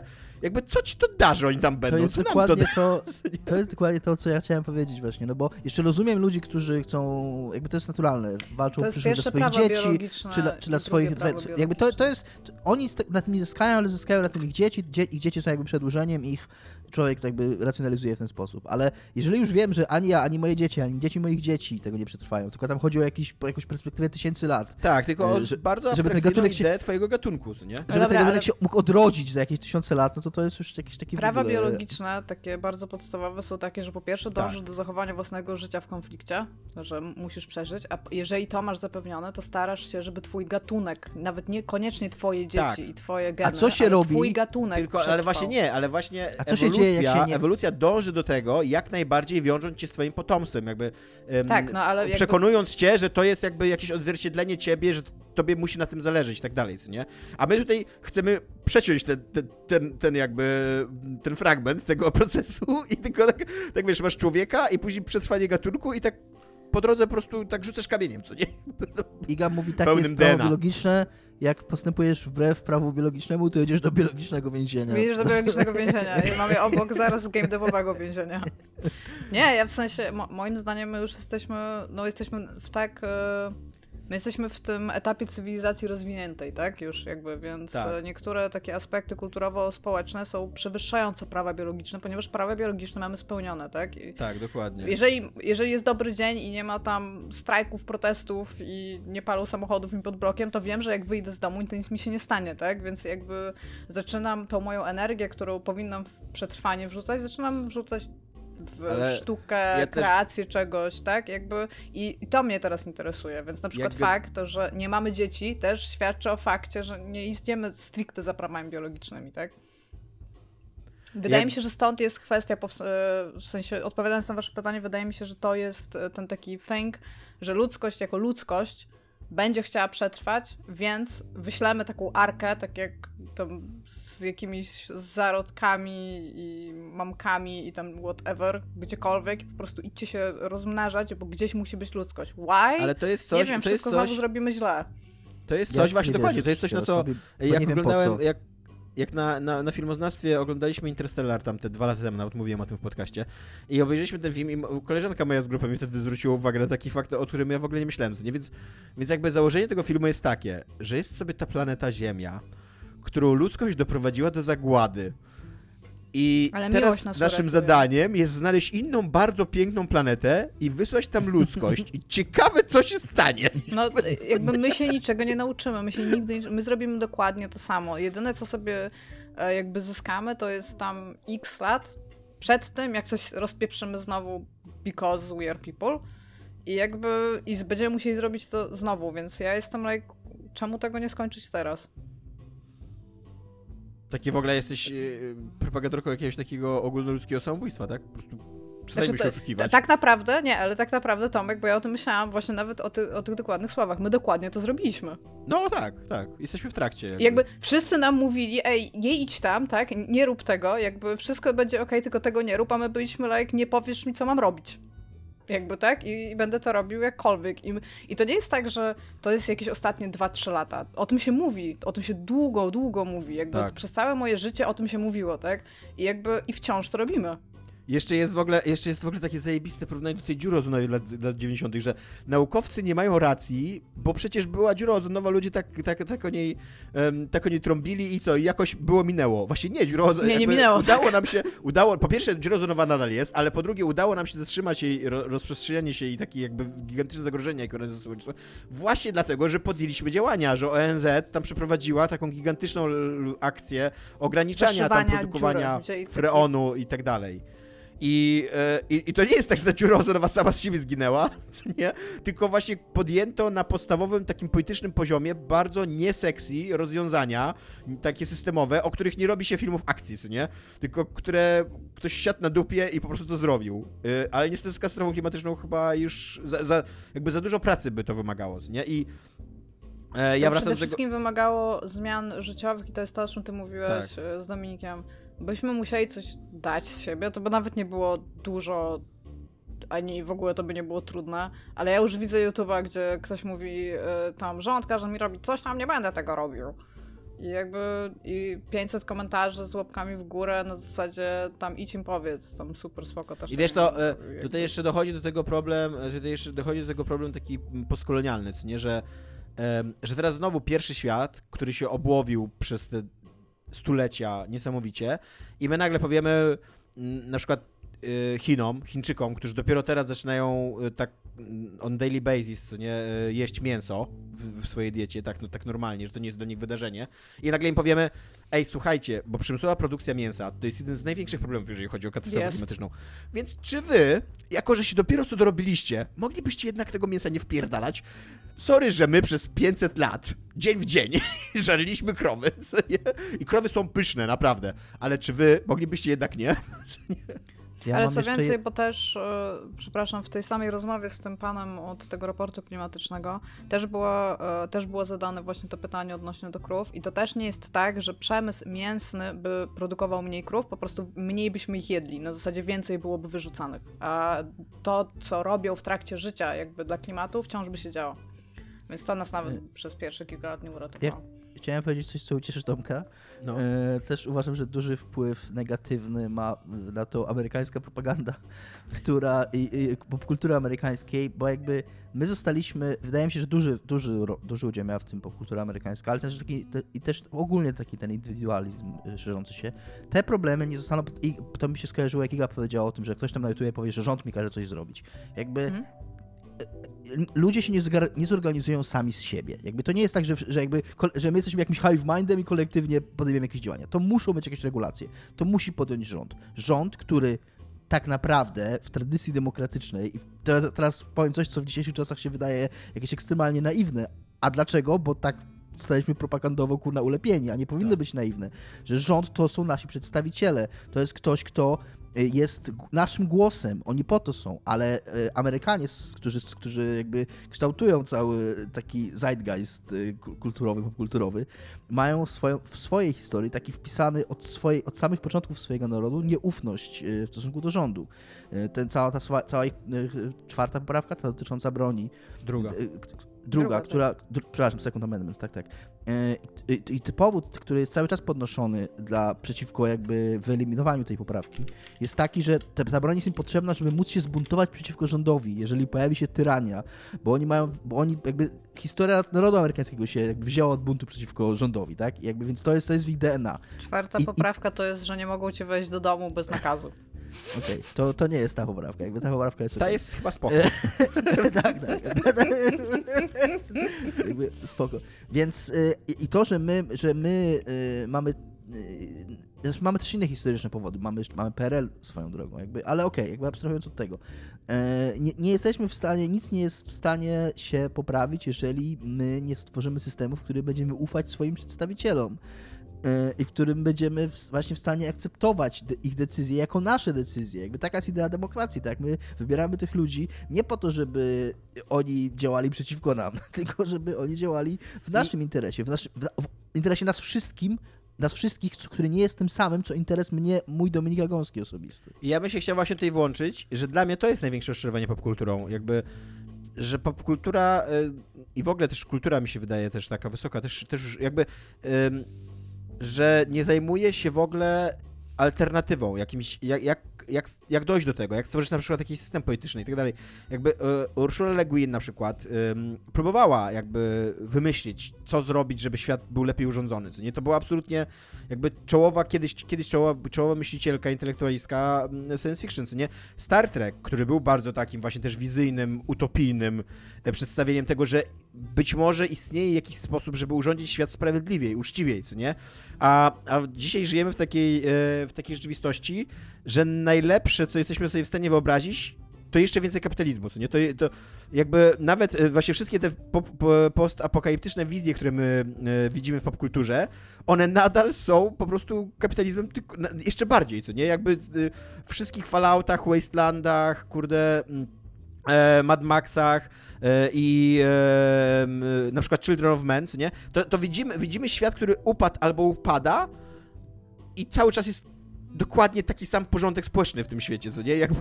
Ba, mi się wydaje wręcz, że taka, mm, i to jest strasznie przykre, że taka nęcąca ludzi mm, fantazja post- postapokalipsie jest taka, że jak na świat upadnie, to będzie taka sytuacja, że jakby każdy Tak. na każdego, że teraz y, jakby liczy się tylko ja i, i jakby Że moje wtedy naprawdę prawo będą jest- równe szanse, co nie? Tak, to są ci Tak. wszyscy ludzie, którzy myślą, że podczas wojny, tam, znaczy apokalipsy zombie byliby tymi ludźmi, którzy uciekają przed zombie, nie? Tak. Byliby centralnie tym zombiakiem Tak. w tam, kurde, I że właśnie, i że, i, że, i że teraz po tej apokalipsie to ja będę teraz tym bohaterem prawdziwym i ja Mhm. będę kształtował świat i ja będę miał swojego gana i będę wchodził i strzelał do ludzi i zabierał im ich, ich jedzenie, nie? Ani mnie nikt nie zastrzeli, im nikt jedzenia nie zabierze. Że jakby właśnie, że po upadku spowodowanego indywidualizmem i kapitalizmem stworzymy jakby ten upadek da nam możliwość stworzenia jeszcze większego indywidualizmu, jeszcze większego kapitalizmu. Tam way to go. Iga, e, z młodzieżą jesteś, V-Rising, dajesz. Tak, e, wyszła taka giereczka V-Rising i wyszła w Early Accessie i w ogóle od razu dostała jakieś fenomenalnie dobre recenzje. I jakby ja sobie tak trochę jej nie śledziłam, nie śledziłam do czasu, aż w piątek ziomeczek do mnie napisał i się pytał, czy w to pogramy. Ja mówię, okej. I w ogóle tak bardzo jej nie śledziłam, że nawet nie wiedziałam, jak wygląda, w sensie, jaki jest widok w tej grze. A, ale kosztowała 7 dyszek, stwierdziłam ok. A i y, dlaczego ją y, w ogóle kupiliśmy? Dlatego, że ktoś napisał recenzję na Steamie, w której napisał, że to nie jest gra Early Access, ta gra jest skończona. I że on nie rozumie, dlaczego to jest Early Access. I stwierdziliśmy, chcemy zobaczyć grę Early Access, która jest skończona. Jakby. Być może tam będą jakieś szlify. I teraz tak. To jest gra e, dosyć nowa, bo ona 17 maja wyszła. Zrobiło ją e, Stanlock Studios. A, I to jest gra, można w nią grać samemu, można w nią grać z kimś, zarówno w koopie, jak i przeciwko sobie, więc tam spoko. I teraz to jest bardzo dziwna gra, bo pierwsze co robi, to cię rzuca w taki e, ekran kustomizacji postaci, gdzie obviously jesteś wampirem. Zresztą nazywa się V-Rising, tak? Więc sobie robisz wampira, takiego trochę w typie Nosferatu, ale nie musi być łysy, ale no takiego, takiego wampira wampira, w sensie nie tam jakiegoś możnego tam pana, tylko widać, że jesteś wampirem. A rzuca cię od razu tam w tutorial, w świat i tutorial wygląda, znaczy y, UI tej gry wygląda bardzo jak Diablo. To jest izometryczna, taka troszeczkę top-downowa giereczka, gdzie sobie pomykasz ludzikiem, zabijasz inne ludziki, możesz pić ich krew i tam wszystko. I to jest wszystko w porządku, bo masz tą fantazję wampira w sam środ- samym środku. I rzeczywiście kombat e, się do tego odnosi, twoje umiejętności się do tego odnoszą, odnosi się do tego tryb dnia i nocy. Bo jeżeli jest dzień, to słońce cię parzy i tak realnie cię parzy. To jest gigantyczny problem, jeżeli jesteś gdzieś na zewnątrz w trakcie tego, kiedy jest dzień. A poza tym, kiedy walczysz, to na samym środku ekranu masz taki, nie wiem czy pamię- znaczy na pewno kojarzycie z Diablo, jest taka kulka szklana wypełniona krwią, nie? I pomyślałbyś sobie, być może to jest moje HP. To nie jest twoje HP. To jest ilość krwi, którą masz, którą możesz odnawiać sobie HP, ale to, z kogo wyślesz tą krew, ma realny wpływ na to, jak grasz, bo ma, różna krew ma różne boosty. Czyli jeżeli znajdziesz sarnę, która ma krew o nie wiem, jak nawet to, jakości 20% ze 100, to będziesz miał, 20, będziesz miał lepsze boosty niż jeżeli znajdziesz tam ziomeczka, który ma 3% krew jakby, nie? Rzadszą ma krew jakby. I teraz jak się domyślacie, to jest, to, to jest o wampirach, nie? Tylko co ta gra ci robi? Fantazja bycia wampirem. Co myślicie, że moglibyście robić, jak będziecie wampirem? Bo ja na przykład pomyślałam, będę zmieniać się w nietoperza i chodzić i wysysać z No, będziesz ludzi zbierać krew. zasoby i walczyć o Właśnie. stanie, zbudować jakieś A- tam szałasy i tak Tak, dalej. a patent jest taki, że jesteś wampirem, but also musisz ścinać drewno, chodzić po kamień z kilofem, chodzić e, tam, nie wiem, po rudę e, tam żelaza, chodzić do swojego zameczku, który wybudowałeś i to przetapiać, i przetapiać. I to jest timer the game. To jest, to jest taki general crafting game z timerami, tylko, że jesteś wampirem. Z jakiegoś powodu to, to, ta fantazja jest taka, że jesteś wampirem. Co prawda po jakimś czasie, bo ja mam w nią dopiero 10 godzin, e, po jakimś czasie już możesz mieć takich swoich serwantów i oni robią za ciebie trochę rzeczy, ale wciąż jakby gro tej gry to jest ja gadam z ziomeczkiem i ja mówię, jesteś w zamku, bo chciałam ci coś podrzucić, bo jego zamek jest obok mojego zamku. Mamy dwie, dwa wielkie zamki w ogóle w równinie, co jest super. E, I on, ja się pytam, jesteś w zamku, bo chciałam ci coś podrzucić. Ja mówi, nie, tam... e, poszedłem po kamień i on realnie siedzi w jakimś miejscu i napiernicza kilofę po kamień i wraca z tym kamieniem i go grindujemy i mamy z niego cegły, żeby zbudować więcej zamku. I to jest fantazja bycia wampirem. Klasyczna fantazja, tak, zawsze jak... Tak, w ogóle jak myślę wampir, to wiesz, jak czytam tam Drakulę, to czytam to o tym, jak Dracula budował kawał zamek. czasu, kawał czasu, 8 godzin tak. dziennie zapierdzielał w kamieniołomach. Tak, albo na przykład, wiesz, miał tartak w tym zamku, jak to potrzebował jest ten desek. aspekt jego życia, nie? Tak, plus ta gra jest po prostu tak śmiesznie zbalansowana, to jest taki y, balans Blizzarda. Ona w ogóle ma bardzo dużo y, odniesień do Blizzarda, bo ona jest w takiej stylistyce blizzardowskiej w ogóle bardzo zrobiona. Ale ten balans jest taki bardzo diablowy. Na zasadzie ty nie zbierasz na przykład czterech skór, ty zbierasz 400 skór. Więc w pewnym momencie wracasz do domu i masz 700 skór na przykład, z których się zrobi, bo to jest skór takie zwierzęce i je się przerabia na taką skórę, z której możesz robić rzeczy, w sensie leather, nie? I tam, nie, teraz wam nie powiem, bo nie pamiętam, ale tam powiedzmy ze 120 skór jest jedna tak skóra, której możesz użyć. I jakby, kiedy zabijasz niedźwiedzia, to ten niedźwiedź zrzuca na przykład 200 skór. I ty siedzisz i jakby, czemu nie 20 jakby, nie? Czemu nie dwie nawet, jakby, czemu, czemu nie tego jedną, nie podzielić jakby, nie? No tak, ale czemu tego w ogóle nie podzielić? No ten, wiesz, albo tam, ile masz, masz tysiąc, ja się typa pytam centralnie, masz tysiąc kamienia do pożyczenia i tak like, a co? A po potrzebuje 10 cegieł, nie? To, to, to, zupełnie nie ma sensu tak naprawdę ten balans, nie? No, ale ona ma jeszcze taki, e, taką e, pętlę e, rozgrywki, czyli gameplay loop, co ostatnio przeczytałam w jakiejś książce po polsku i nie wiedziałam o co chodzi przez pierwsze dwie minuty, a, w której to ty, żeby się rozwijać jako wampir, musisz zabijać takich VIPów tego świata, że tak powiem. A, I ten VIP to może tam być Alfa Wirk, od którego zaczynasz, albo, może... albo jakaś łuczniczka gdzieś, no. Albo może Vivów. Vivów, ale to nie są wampirzy. Ty jesteś A, okay. tylko wampir, bo ty z nich okay. wysysasz krew. I ta krew się nazywa V-Blood, więc może to jest Vampire Blood. No, ale w każdym razie... E, jest taka gra V-Rally, czy to jest gra wyścigowa o wampirach? Tak. ale nie, nie mówię ci o tym, bo widzisz, na przykład ta gra też jest niby o wampirach, ale tak naprawdę musisz chodzić i zbierać drewno w lesie, nie? Przez 8 godzin, więc... No, jest, jest, ta gra jest szalenie dziwna, bo ona... Widrewno, jakby ona... Słucham? Widrewno. Widrewno. To, to jest wampiryczne drewno.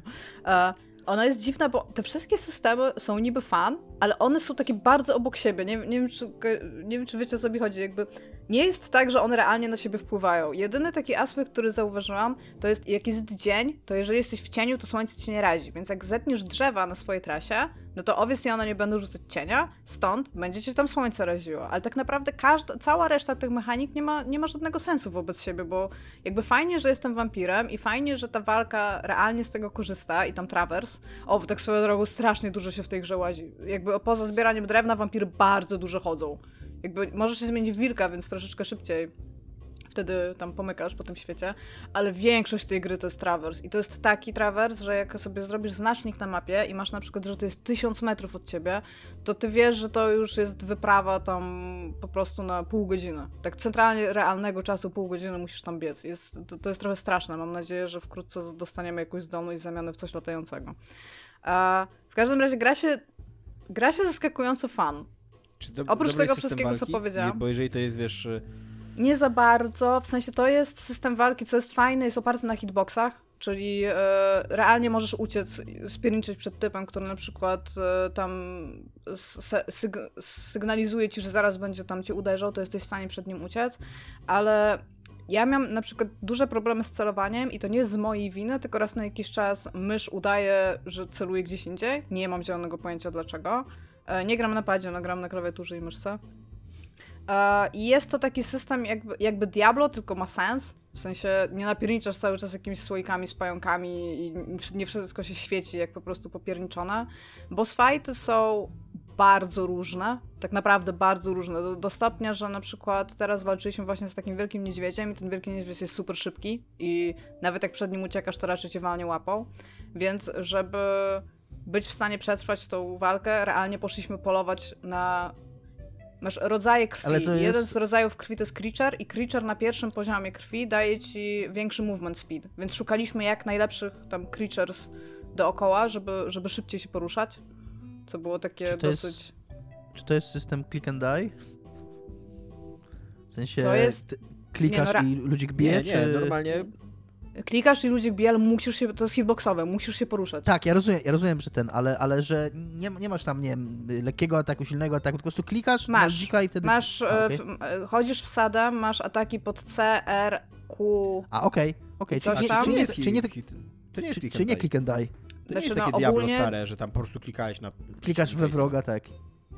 E, znaczy Tylko też tak możesz robić, ale masz izometryczna, izometry, rzutu, rzutu izometrycznego zręcznościówka. Mm, tak. To nie jest też nawet wymuszony rzut izometryczny, dlatego ja mówię, że to jest taki trochę top-down. Na przykład ja głównie teraz gram na top-down.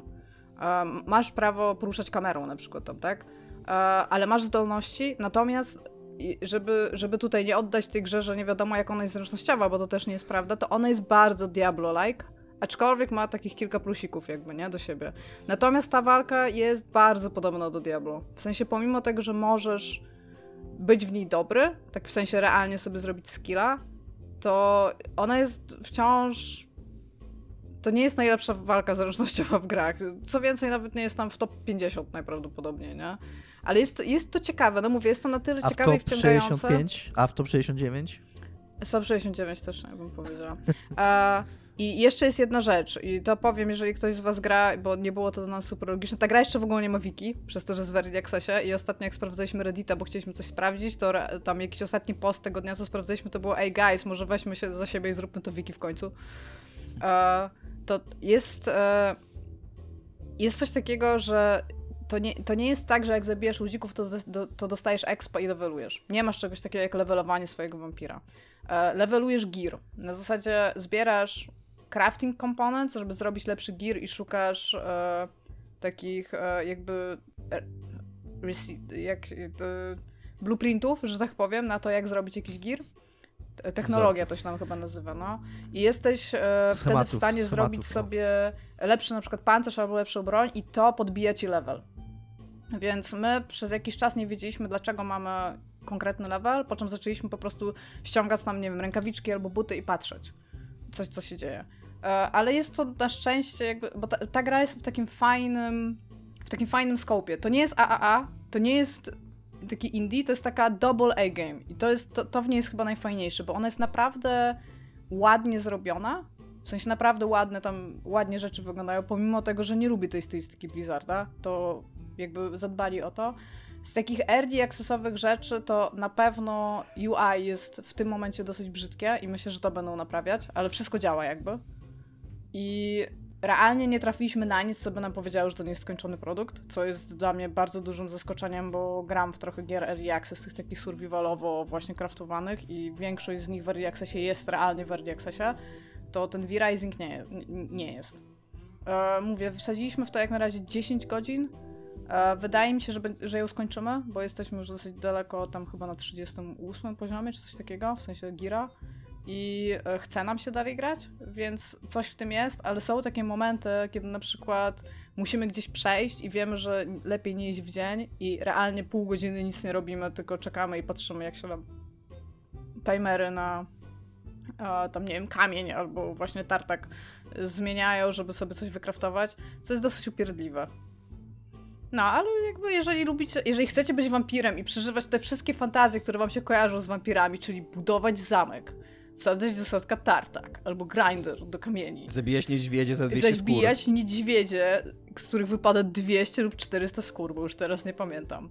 Albo zabijać drzewce, z których wypada drewno i wsadzać to drewno i patrzeć się, jak to drewno się mieli, to ja bardzo wam polecam. To jest po prostu najlepsza fantazja bycia wampirem. To jest tak, jakby zrobić grę o księgowości, w której na przykład grasz z zombiem. Ale tylko tyle jakby, nie? To, że musisz czasami iść i zjeść czyjś mózg. Ale oprócz tego chodzisz normalnie do biura i tam napierniczasz Excela, nie?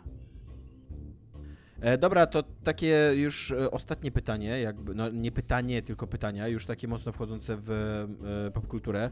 E, to najlepszy tekst e, popkultury albo kultury o właśnie o naszej apokalipsie, o tym jak ta apokalipsa naprawdę będzie wyglądała, nie o żadnych kurde obcych, e, nie o żadnych wielkich meteorytach i tak dalej. Właśnie... Czy macie, czy macie jakiś taki, albo chociaż przynajmniej łapałaby jakiś jeden aspekt tego, czego się spodziewacie? Dominik, bo Iga... A, nie, to dobrze, to Iga. Bo chciałam tylko powiedzieć, że zrobiłam taki szybki research, przeglądając gigantyczną listę gier o postapokalipsie, bo jest naprawdę bardzo dużo mhm. gier o postapokalipsie i tak naprawdę Większość z nich oczywiście jest w klimacie zimnej wojny, więc katastrofy nuklearne. E, oprócz tego mamy meteoryt. Oprócz tego chyba tylko dwie, które znalazłam, mówią w ogóle o czymś takim jak katastrofa klimatyczna. W sensie jakiegokolwiek rodzaju mhm. i du du dużą grupą jest również wirus. Ale tutaj jest ten wirus taki rozumiany naiwnie, czyli a, przez y, zombizm, w sensie w jakikolwiek sposób by tego nie nazwać, to, że tam wychodzą zombie, ale jest kilka gier, które mówią o faktycznych epidemiach i ich konsekwencjach w taki bardziej realistyczny trochę sposób i tym samym mogę oddać głos Dominikowi, by mógł odpowiedzieć na pytanie. Dziękuję. Bum. E, no ja, ja pomyślałem o tym raczej od tej drugiej strony, czyli o tym jednym, jednym aspekcie e, i ja ogólnie nie jestem wielkim fanem, znaczy no, no nie jestem, tylko, tylko tyle, nie jestem fanem, też nie jestem antyfanem, nie mam nic przeciwko dzieł postapokaliptycznych e, i, i, i, i jakoś nie mam jakiejś, super sympatii do nich, ale lubię w nich to, lubię te dzieła postapokaliptyczne, postapokaliptyczne które przynajmniej próbują zmierzyć się z tematem e, tej takiej pełzającej postapokalipsy, albo przynajmniej pokazać skalę, w jakiej to wszystko się toczy, które właśnie nie są o jakiejś jakimś jednym wybuchu, tylko albo które przynajmniej pokazują, na przykład to, co robi Horizon, jest moim zdaniem fajne, czyli pokazać ten, y, tą postapokalipsę, ale że ta, że ta apokalipsa nastąpiła nie tam wczoraj i my wyszliśmy, albo tam 20 lat temu, tylko jakieś setki, tysiące lat temu. I, i, i widzimy tylko jakieś, jakieś strzępki tego, jakby, żebyśmy sobie uzmysłowili, jak to długo będzie trwało i jak mm, być może okaże za, za, za tysiące czy dziesiątki tysięcy lat, jak w ogóle mało znaczącym też z punktu widzenia historii naszej planety e, epizodem byliśmy. E, to jest też coś, z czym to, ta książka 7F, o której już wspominałem w tym odcinku, ona się trochę próbuje z tym mierzyć. E, ona trochę pokazuje właśnie, bo tam oczywiście chodzi o fantastyczną sytuację polegającą na tym, że księżyc się rozpada i zaczyna lecieć na ziemię, no ale... Nie, kto jeszcze wierzy w księżyc, wiesz? Ale to też, to też nie jest tak jak w. Mm, jakby tam to trwa. Tam, to, tam, tam oni przynajmniej oczywiście jest ta fantastyczna wizja, że cała ludzkość się jednoczy. Istnieje żeby księżyca to jest tam... w ogóle moja ulubiona teoria spiskowa żeby zbudować Tak, no, wielko... no, moja też jakby what the fuck, dude. Jakby, tak, tak, oczywiście, tak. że istnieje coś, co krąży dookoła. Był taki, mhm. był taki żart gdzieś właśnie w internecie, że, że właśnie taka, taka metoda One opować na... teorię konspiracyjną. opować teorię, tak, że, że jak ktoś mówi ci, że nie wierzy w y, lądowanie na Księżycu, to, to odpowiadać, a ty wierzysz w Księżyc? Ale frajer, nie? No tak, no. Dobra, e, wracaj do tematu, bo ci przerwaliśmy. No, że, że, że, mm, że, że tam w tym 7F też jest taka wizja, że cała ludzkość się jednoczy i właśnie buduje taką wielką stację kosmiczną naokoło Ziemi, mhm. która ma mhm. e, pomóc przetrwać tam tym nielicznym jednostkom, które się dostaną na jej, na jej teren, żeby tam zachować jakiś materiał genetyczny czy whatever.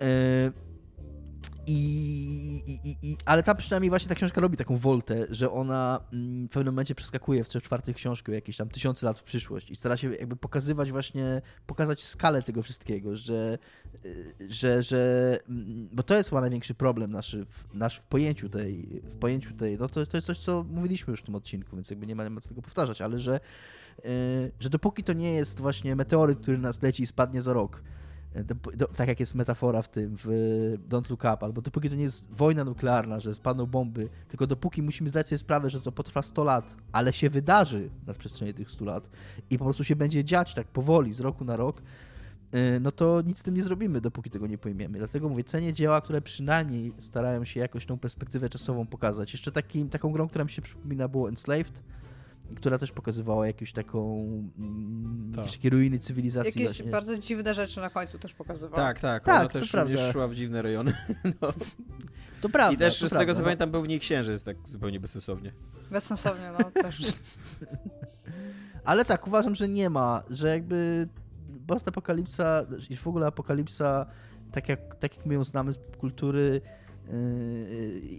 jest czymś takim zupełnie fantastycznym, zupełnie innym od tego, co się dzieje naprawdę i, i tak naprawdę tylko przez to trudniej nam jest poradzić sobie z tym, co się dzieje. Ja e, jakby doceniam tą perspektywę, którą Dominik przyjmuje i ona jest fajna, właśnie, że tak dzięki mm, perspektywie lat widzimy też, jak długo to trwało i jak powolne to było i tak dalej, ale ja z kolei najbardziej lubię takie historie, znaczy uważam, że są najtrawniejsze i teraz być może najpotrzebniejsze teraz, takie historie, które się dzieją w środku jakby zagłady, w środku apokalipsy, żeby pokazać, jak będzie, jak źle będzie wyglądało życie za powiedzmy 100 lat, co nie? Jak wojny o wody staną się powszechne, jak dojdzie do, do, ta skrajna nierówność doprowadzi do tego, że będziemy albo będziemy uchodźcami wszyscy, albo będziemy z kolei mieszkańcami jakichś takich małych rajów, które będą rajami tylko dlatego, Mówisz że będą Mad Maxie Fury Road. mordowały miliony, znaczy mm, setki albo tysiące ludzi dookoła tych rajów, bo, bo, bo nie będą chciały przyjmować uchodźców i tak dalej. E, nie, nie, nie, ja mówię o Children of Men, e, o, tylko o Mm, filmie, lubię bo książka, książka nie była taka atrakcyjna moim zdaniem, ale to, to jest dokładnie film, który pokazuje świat w trakcie upadku, nie? W, w, w, Tak, w, świat, w którym fakt. nic nie działa, w którym jakikolwiek porządek jest wymuszany siłą, w którym bogaci są bogaci i świetnie żyją, tam brat głównego bohatera po prostu kolekcjonuje dzieła sztuki tak tak trochę bezsensownie, bo jakby wszyscy są w takim mindsetie, że świat i tak, że Ziemia i tak, yy, znaczy ludzie, lu- ludzkość i tak wyginie, bo tam chodzi o to, że ludzie już przestali jakby się rozmnażać. Em, I właśnie ten taki, ten, ten, ten świat przedstawiony w tym, w tym, e, w tym Children of Men jest taki, że no, że wszystkim jest kijowo, że nawet jeżeli ci jest dobrze, to zdajesz sobie sprawę, jak jest kijowo i jak w złej sytuacji jesteśmy. I em, podobne, podobna twórczość jest też Petera Wattsa w tej trylogii Rifterów, czyli to jest tam Rozgwiazda, Wir i Behemoth. Em, a i w książce, i tutaj na pewno zmiażdżę nazwisko tego człowieka, Paolo Baciga- Bacigalupi, ba, Basigalupi, nie wiem jak się czyta, nie mam pojęcia jak się czyta nazwisko, nu, m- Wodny Nóż. I to też, to, to są takie historie, ten Wodny Nóż przedstawia historię w Arizonie, właśnie walk o, pomiędzy Stanami o źródła wody, e, które są nagle strasznym bogactwem, a z kolei Peter Watts przedstawia mm, taki świat, w którym z głębin oceanu wydostało się jakiś, jakiś właśnie wirus, y, który tam był uśpiony przez tysiące lat. e, i wy, wy, wyrżnął, jakby doprowadził do apokalipsy na, na, na, na, na- powierzchni, ale ta apokalipsa wciąż, wciąż trwa jakby, to, ten, to załamanie się systemu i tak dalej, to cały czas się dzieje. I pomimo tego, że to w, w, w przeciwieństwie do ludzkich dzieci, to nie są wybitne tak e, e, narracyjnie e, teksty, to, to, to, to sposób, w jaki, jaki jest przedstawiony, taka właśnie um, to, że, to, że to, to nie będzie ładne i to, nie to się nie stanie szybko, to nie będzie estetyczne, nie będzie tak, że to nie dotknie nas, yy, tylko że to będzie straszne, ludzie będą umierali, będzie głód, będzie, będą pandemie, będzie bieda, ta, to wszystko dotknie też nas, jako bogatych społeczeństw, bo my lubimy żyć w takim przekonaniu, że to jest problem kogoś innego. I, I to doprowadzi właśnie jeszcze bardziej do, do takich e, autorytarnych albo wręcz już e, despotycznych rządów, e, pełnych przemocy, pełnych nierówności i będzie, będzie po prostu coraz gorzej. Jak, więc tak jak, tak jak Dominik tutaj podał przykłady takich rzeczy, które, e, które z bardzo wielkiej perspektywy na to patrzą, to ja, ja mam takie przykłady tekstów, które są do, dokładnie w tym momencie, kiedy jest bardzo źle i kiedy kiedy jest coraz gorzej i jakby e, wszyscy już wiedzą, może my trochę żyjemy już w takim momencie, tylko na początku tego momentu, co nie, że wszyscy już wiedzą, że zmierzamy donikąd, ale jeszcze udają, bo tak naprawdę nie znamy innego sposobu na życie, udają, że jakby da się to jakoś ogarnąć, jakoś opanować, jakoś za, zarządzać tym, tą katastrofą, tą apokalipsą, co nie? Więc, e, więc pod tym względem to są, to są bardzo ciekawe teksty, ale tak, ale przede wszystkim jakbyście byli ciekawi w ogóle takiego tekstu z, ze środka apokalipsy, to ludzkie dzieci, film, to jest w ogóle arcydzieło moim zdaniem, co nie? Super film to jest, tak, zgadzam się. Ja nie Iga, lubię. Iga kręci głową, może nie. Nie lubię tego filmu. Tak kinematograficznie, to tam, tam jest taka gigantycznie długa scena, jakby ja rozumiem, że to jest cenny film, ale jakby nie wiem. Ja w ogóle wyrosłam jako, teraz to głupio zabrzmi, e, fanka twórczości no, zorganizowanej dookoła postapokalipsy, ale bardzo konkretnej postapokalipsy nuklearnej i jakby to jest bardzo, tak jak mówiłam wcześniej, sexy postapokalipsa, bo... Która trochę wraca do łask jakby. Dzięki, dzięki Tak, panu tak, Putinowi jeszcze nie jesteście skreśleni z tą swoją wizją. Tak, jakby w ogóle, jeżeli się prześledzi e, na przykład Biblię Fallouta, w sensie to tamte wszystkie wydarzenia, które się dzieją przed tym, zanim jakby bomby spadły, to one są stricte nastawione na politykę wschodu z zachodem jakby i europejską i tam widać te wszystkie jakby kroki, które do tego przeszły. Gra o nich trochę wspomina, natomiast to nie jest clue tej gry, żeby mówić o tym, co się stało, że ta, apokalips- że ta apokalipsa była, tylko żeby pokazywać jakby jej następstwa z tym, że świat Fallouta to jest świat bardzo propagandowy, bo to jest ten świat nastawi- to jest ten świat, który wyszedł z zimnej wojny, tak? Więc jakby są dobrzy, są źli, jest e, zabawny przez to, jakby też e, tam są problemy Ale też, pokazane. też? Fallout sobie zdaje z tego sprawę, jakby wykorzystuje to, Tak, tak, tak, tak, podbija, oczywiście, nie, że że tak. takie... Tak, to, oczywiście jak najbardziej, aczkolwiek jest to, nie jest to świat realistyczny, o może w taki sposób. Tam problemy niektóre są realne, z którymi trzeba będzie tam w jakiś sposób się zmierzyć, chociażby pierwszy pieprzony quest w pierwszej części, gdzie musisz pójść i znaleźć water chip, tak, bo nie będzie wody jakby dla twojej społeczności. A, no ale jakby no jest to świat nierealistyczny o w ten sposób, jakby z, u samych fundamentów i założeń. Czego zaskakująco często należy bronić e, w rozmowach, jak się rozmawia o Falloutie, bo ludzie e, traktują gry, szczególnie te Bethesdy, jako że są FPP i mają w cudzysłowie tutaj oczywiście realistyczną grafikę, bo wiadomo jak wygląda silnik Bethesdy, to automatycznie opowiadają re realistyczne historie, są w realistycznym świecie. A Natomiast e, jakby jest trochę takich dzieł, które opowiadają o tym, co się będzie działo po katastrofie nuklearnej, które nie są takim Mad Maxem, w sensie nie dzieją się na przykład na pustyni. I to są rzeczy, nad którymi też był Fallout inspirowany, czyli na przykład jest książka Łabędzi Śpiew. No Wasteland, no ale jakby jest książka Łabędzi Śpiew, tylko muszę znaleźć czy ja jego jest autorstwa. Ma dwa tomy na pewno w, tłumaczeniu, jest tu przetłumaczany na język polski. A książka. A Robert McCammon, którą w ogóle bezpośrednio jest inspirowany Fallout. Kantyczka dla świat... Lejbowica to też jest bardzo bezpośrednia inspiracja dla Fallouta. Tak, ale y, po rozmowach z twórcami z Blacka i tego pierwszego ten, to ten łabędzie śpiew, szczególnie jak się go czyta, czyli wszystkie aspekty dwugłowych zwierząt na przykład, albo coś takiego i obrazowania tego świata, jest prawie jedno do jednego wyciągnięte z łabędziego śpiewu, natomiast łabędzi śpiew opowiada historię troszeczkę innego rejonu Stanów Zjednoczonych, bo tam między innymi są też lasy, których no za bardzo w Falloutie tam nie wiadomo, na Wastelandzie nie widać, aczkolwiek no, jest to inne wybrzeże. A tutaj bym chciała jeszcze powiedzieć e, odnośnie do tego, co powiedział Dominik z Horizonem a, i wiem, że teraz wyszła druga część, więc mam nadzieję, że spoilery pierwszej części nie są bardzo druzgocące, jakby, że ludzie Niemniej jednak ostrzegasz. Część, tak, sobie zdają sprawę z tego, co się stało w pierwszej części, ale fakt tego, jak bardzo zapomniana jest to, co zrobiła ta cywilizacja wcześniej, w sensie the old ones, tak, czyli my tutaj w cudzysłowie, a no jest jakby też spowodowane wyborami osób, które postanowiły nie zawrzeć e, w tym programie nauki dzieci historii, tak? W sensie, że jesteśmy w stanie nie powtarzać błędów historycznych, bo nie będziemy ich znać, tak? Jakby na takiej zasadzie to był taki, taki sposób myślenia. A natomiast, tak jak mówiłam e, wcześniej, starałam się znaleźć trochę gier, które mówią, bo stwierdziłam, że skupię się na grach, e, które mówią o historii postapokalipsy takiej, jakiej możemy się w tym momencie spodziewać. I jakby tak jak powiedział Tomek, bomby atomowe wciąż są in the picture, natomiast e, są jakby rzeczy, które już nas dotykają i między innymi w ogóle fakt zarazy, którą mieliśmy, ogólnoświatowej i to jak na nią zareagowaliśmy już pokazuje mi, że jakby naprawdę, tak jak mówi, jak Tomek porównał, to moje czekanie na to, żeby zobaczyć, co sobie zgotowaliśmy i jaki będzie tego efekt, a no jakby pokazują mi, że nie robimy kroków w odpowiednią stronę.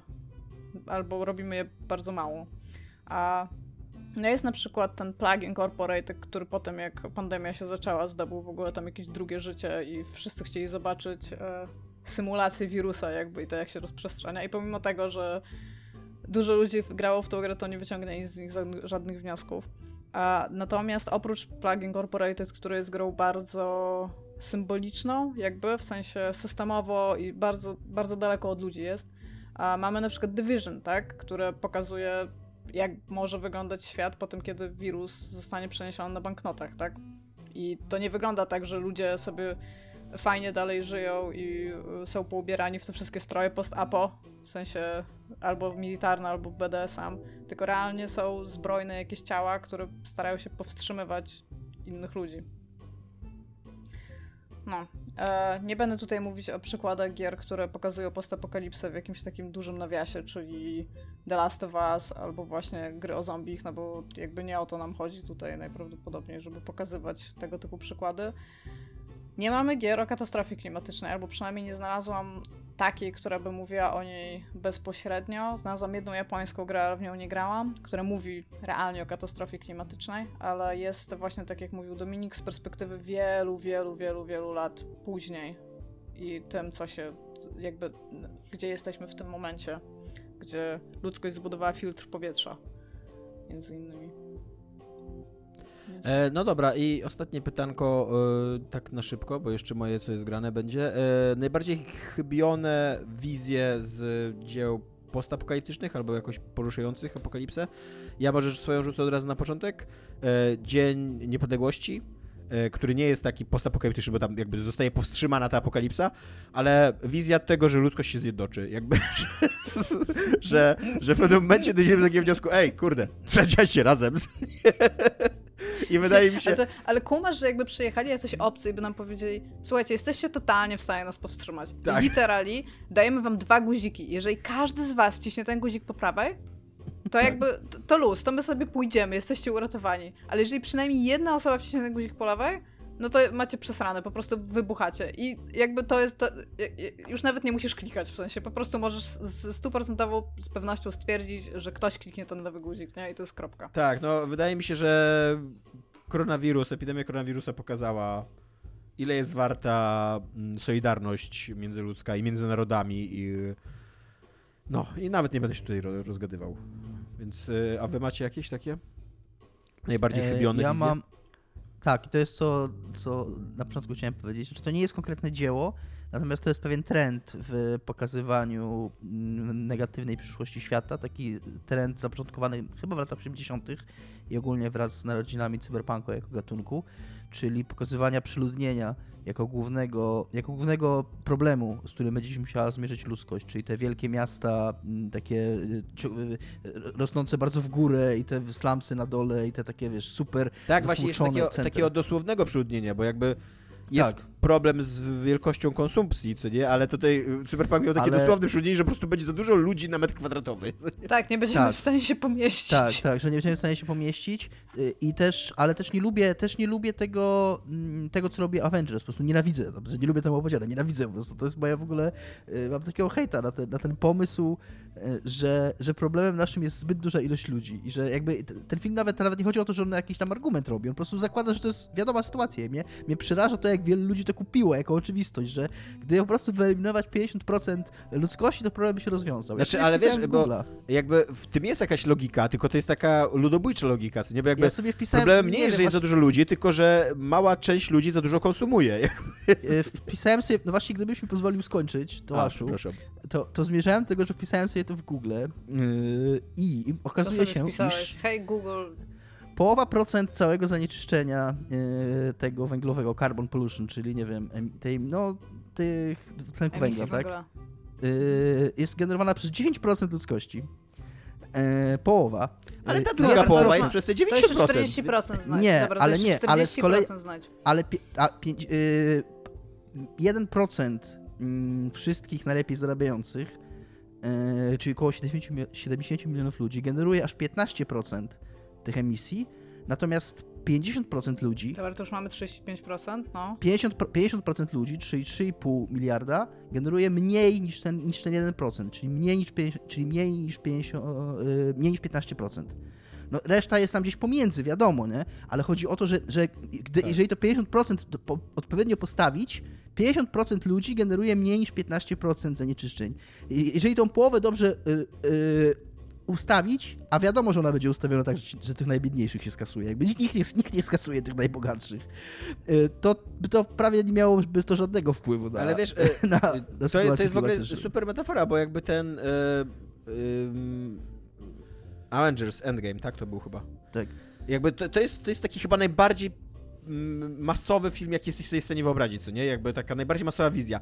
I właśnie ona ci udowadnia, że łatwiej jest sobie wyobrazić ludobójstwo połowy, nawet nie ludzkości, bo tam jest w ogóle połowy istot inteligentnych na w całym wszechświecie, co nie? Niż ograniczenie konsumpcji najbogatszych. Ale to nic nie Ale rozwiąże, poczekajcie, bo ale wciąż... to, to, to losowo zabijało ludzi, Tak. w sensie ci No. ludzie losowo znikali, więc istnieje No. prawdopodobieństwo, że przeżydzilibyśmy tą, e, ten Być 1%, może, byśmy, jakby, być może nie? byśmy przeżydzili ten 1%, ale wciąż te, ale mówię, ale wciąż 10% y, jest odpowiedzialne za ponad 50% zanieczyszczeń, więc niezależnie od tego, jak to przerzedzisz, gdybyś po prostu losowo pół wyeliminowała, to jest już zadanie z jakiejś A możemy usunąć te kombinatoryki. 10% po prostu? To może być, to może być w ogóle ciekawe ciekawe zadanie takie z kombinatoryki na jakieś, nie wiem, jakieś konkursy Może być ciekawe zadanie dla jakiegoś tajnego, taj, tajnej żeby, siły zbrojnej. Mając te, że mając te dane, jak ktoś, się, jak ktoś się interesuje matematyką, to możemy takie tutaj zaproponować, że eliminujemy e, losowo 50% e, społeczeństwa i jaka jest szansa, że powiedzmy ograniczymy o jakąś skalę emisję. Ale no mi się wydaje, że jakby takie przeświadczenie, że ten problem dotyczy e, liczebności populacji, mhm. gdzie on tak naprawdę, jakby, jakby ta liczebność była o połowę mniejsza, to jestem przekonany, że ten 1% by znalazł sposób, żeby emitować jeszcze więcej, jakby daliby radę. Y, ja sobie wyobrażam, że oni żrą węgiel i pierdzą po prostu. To, to jest, to jest Ale to było tak, to było zamiast takie, o, coś się zmieniło, może wykorzystamy to, to, to było takie, o, nie no, mamy jeszcze trochę jakby, miejsca do za, tutaj yy, zanieczyszczenia, nie? Nie trudno, nie, trudno, nie trudno taki proces myślowy przeprowadzić, bo nagle masz więcej surowców dostępnych, nagle masz tak. E, więcej bogactwa do rozdzielenia pomiędzy jeszcze mniejszą liczbą Ale masz ludzi. mniej e, siły roboczych. Bum. No ale możesz tymi swoimi prywatnymi samolotami latać jeszcze 10 razy więcej i... Trzeba będzie po prostu, Iga, Dokąd, przykro mi, trzeba będzie po prostu większą część ludzkości zniewolić. No jest to poświęcenie, na które 1% jest gotowy. Tak, no w każdym razie uważam, że takie wizje właśnie mm, liczebnościowe i tego, że... Bo też przy okazji ja nie, strasznie nie lubię tego znowu tego fałszu, który jest zaszyty w tej fantazji takiej, że oczywiście to jest fajny pomysł, bo ja będę w tych 50%, które przeżyją. Tak. Ja Jezu, tym, ja myślałam którego... z drugiej strony. Popatrz. ja będę tych, które, Ale które nie uratują. problemu już. No, dlatego mówię, ja się cieszyłam. Jakby... Iga, z twojej strony najbardziej chybiona wizja apokaliptyczna albo postapokaliptyczna? Ja nie wiem, ja długo myślałam o tym pytaniu i nie znalazłam żadnego z takich dzieł, które by, które by mi to jakby tak stricte jakby żeby mogła podać jedno dzieło jako przykład tego, co, co jest tam dla mnie nie, nie okej okay w tym wszystkim. Jakby jakby nie wiem, no mówię, widziałam widziałam przez dwa ostatnie lata, co się działo z pandemią, tak? Na które umierali ludzie i wszystkie argumenty, które za tym idą. Obejrzałam sobie właśnie ostatnio to Nie patrz w górę, które moim zdaniem w ogóle tam oprócz tego, że dialogi są zabawne, to jakby w tym filmie nie ma po prostu nic zabawnego z tego, co się dzieje, bo to jest dokładnie krok po kroku to, jak będzie wyglądało wszystko, co się teraz z nami będzie działo, tylko my po prostu będziemy mieć to rozciągnięte. I jakby okej. Okay. I nie będzie. To, to jest coś, co ja mogę powiedzieć nastoletniej tam sobą, sobie, jakby, nie? Jakby nie będzie tak, że po, po apokalipsie albo w trakcie apokalipsy będzie ok. Bo nie będzie. Po prostu nie będzie. I wszyscy powinni sobie zdać z tego sprawę, że my idziemy równo, ramię w ramię po prostu ku przepaści. I jakby i się na to godzimy, podajemy sobie ręce i klepiamy się po plecach, że tam będzie ok, będzie ok. I ona jest tam coraz bliżej. I, i spoko. Mówię. Ja w ogóle uważam, że w naszej branży, w sensie w game devie, a właściwie w show biznesie, to będzie taki moment, w którym to wszystko już będzie tam płonąć, a my będziemy robić przedstawienie teatralne sobie, sobie samemu tak naprawdę, bo gry wciąż będą bardzo dobrze zarabiać. I być może powinniśmy wziąć pod uwagę komentarz na ten temat, ale trudno jest bardzo komentować. Szczególnie w tych mainstreamowych jakby rzeczach. Żeby wziąć dać człowiekowi fan grę, która przez cały czas ci mówi totalnie rozpierniczasz planetę ziomeczku, jakby weź się w garść i zacznij robić rzeczy, żeby tego nie robić. E, dobra, na koniec moje, co jest grane jeszcze. E, nowa książka e, Radka Raka jest grana u mnie. Ona ma tytuł Agla, jest to pierwsza część trylogii i podtytuł Alef. E, Alef to jest w alfabetach semickich pierwsza litera więc tak mi się wydaje, że to jest podtytuł, jakby, a nie, że Alef to jest cała seria, a Agla to jest pierwszy tom. E, w każdym razie nie jest tłumaczony tytuł w książce, nie mam pojęcia skąd on się wziął. E, jest to, jest to bardzo ciekawa rzecz, bo po Raku, po tym jak dostał tego mm, nagrodę Nike za e, Baść o wężowym sercu, którą, o której też tutaj mówiłem w... Yy... Gdy, przepraszam, no. gdyby, przepraszam, to się coś pomyślałem zupełnie na marginesie, zaraz wrócę, ale mm, gdyby ta książka była zła e, i autor mówi jakieś szkodliwe rzeczy, to można by ukuć e, rak równa się HIV. I to było super śmieszne i tylko chciałem powiedzieć, ale... Okej, okay. E, to nie jest, to nie jest zła książka. Jakby od razu chcę powiedzieć, że ją Więc polecam. Rak, rak nie równa się HIV. Na, że tak, rak nie równa się HIV, dokładnie. E, E, jest to wizja jakiejś takiej alterny, e, alternatywnej rzeczywistości albo rzeczywistości fantastycznej wobec naszej. Akcja rozgrywa się w Polsce, najprawdopodobniej w Krakowie, chociaż ten Kraków nazywa się inaczej i też nigdzie nie pada nazwa, nazwa polska. I to jest taki weird fiction, w którym na Wawelu, który tutaj się nazywa Hrat, na Wawelu mieszka car, taki wszechwładny i wszechwidzący i odwieczny. Jakby istnieją gno, y, gobliny, istnieje magia, Uniwersytet Jagielloński to jest taki uniwersytet właśnie zajmujący się e, magią i jakimiś takimi... Myślałam, że twoje zdanie będzie istnieją gnomy, gobliny i Uniwersytet Jagielloński, jakimiś takimi dziwnymi, dziwnymi sztukami tajemnymi. Ten Kraku, znaczy nie, nie ma w tym świecie chrześcijaństwa, na przykład y, ciekawa jest wizja e, tych, tych pogrzebów, które jakby tam się zastanawiają bohaterowie, że co za, co za barbarzyńcą trzeba było być, żeby zakopywać swoich, wier, swoich zmarłych. Nie? To po prostu są wyrzucane ciała po to, żeby nakarmić dzikie zwierzęta i tak dalej, że to przynajmniej ma sens jakiś, co nie dla nich. I e, bardzo ciekawa jest ta, ta, ta wizja tego, tego, tego Krakowa i tego, tego świata właśnie takiego magiczno-mrocznego, w którym się dzieją przedziwne rzeczy, jakieś takie tygodnie całkowitych ciemności nadchodzą, wywoływa, wywołuje się demony. E, jednocześnie jest bardzo mocno unurzana ta książka w mm, judaizmie, jest tam, jakby nie, nie ma tam Żydów e, wprost, się nie, nie, nazywają Żydami, tylko nazywa się ich jom, Jomami, no ale jest to totalnie przepisana jakby e, kultura żydowska po prostu na, na, na, ten świat fantastyczny. Też żyją w gettach, tak jak mniej więcej w XIX wieku w Polsce, e, też są dyskryminowani bardzo mocno e, i główną bohaterką jest Sofia Kluk, taka dziewczyna w wieku dorastającym, tuż przed y, wejściem w dorosłość, ale już na tyle, że tam, że, że, że nie jest już dzieckiem, która jest córką profesora właśnie uniwersyteckiego. Ten jej ojciec y, wyruszył na północ, czyli podejrzewam, że gdzieś w nasze rejony, y, wyruszył na daleką północ z jakiejś takiej wyprawie badawczej e, i, i zaginął. I w ogóle taka nieobecna figura ojca, też nieobecna figura Boga e, i władcy, bo ten, bo ten car jest niewidoczny, jakby nieobecny, jakby wszyscy, wszyscy wiedzą, że on jest i jest potężny i jego, ale jednocześnie nikt go nie widział, nikt go nie zna, nikt, nikt nie, nie zna jego zamiarów i polityki i tak dalej, co nie? E, więc ta, ta, ten, ten, taki motyw właśnie nieobecnej figury ojca i jakby budowania sobie świata bez niego, według własnych wizji, jest bardzo obecny w tej książce. E, ona na początku robi takie super mega wrażenie właśnie jak e, dużo New Weird książek, że takie, wrzuca się do takiego świata, który z jednej strony jest w jakiś sposób znajomy, ale z drugiej strony jest bardzo dziwny i ty próbujesz połapać się, jakie rządzą nim prawa i tak dalej. I, I, na początku ona taka jest, dosyć szybko zmienia się w taką książkę inicjacyjną, po prostu o tej Sofii, która odbiera taką edukację życiową i tam zakochuje się, uczy się umiejętności, zdobywa jakieś takie lekcje życiowe i tak dalej. Tu jest bardzo dużo takiej metaforyki ukrytej owadziej, o tym, że ona jest jakąś taką poczwarką, larwą i tak dalej, ale tak naprawdę to jest po prostu dojrzewanie, jakby mamy prostsze słowa na to, nie potrzebujemy metaforyki owadzi, żeby, żeby wiedzieć, że ludzie się zmieniają w trakcie dojrzewania i ta Sofia Kluk się zmienia. E, jest to super napisane, jak taka, naprawdę jakbym miał myślę 16 do 20 lat, jakbym czytał tą książkę, to bym był totalnie zakochany w niej, tak 11 na 10, to, to, to, to była wybitna rzecz, bo przy okazji jest dosyć taka postępowa, ma takie, Radek Rak ma takie dosyć otwarte i sensowne podejście do dojrzewania, do jakichś doświadczeń seksualnych, równościowych i tak dalej.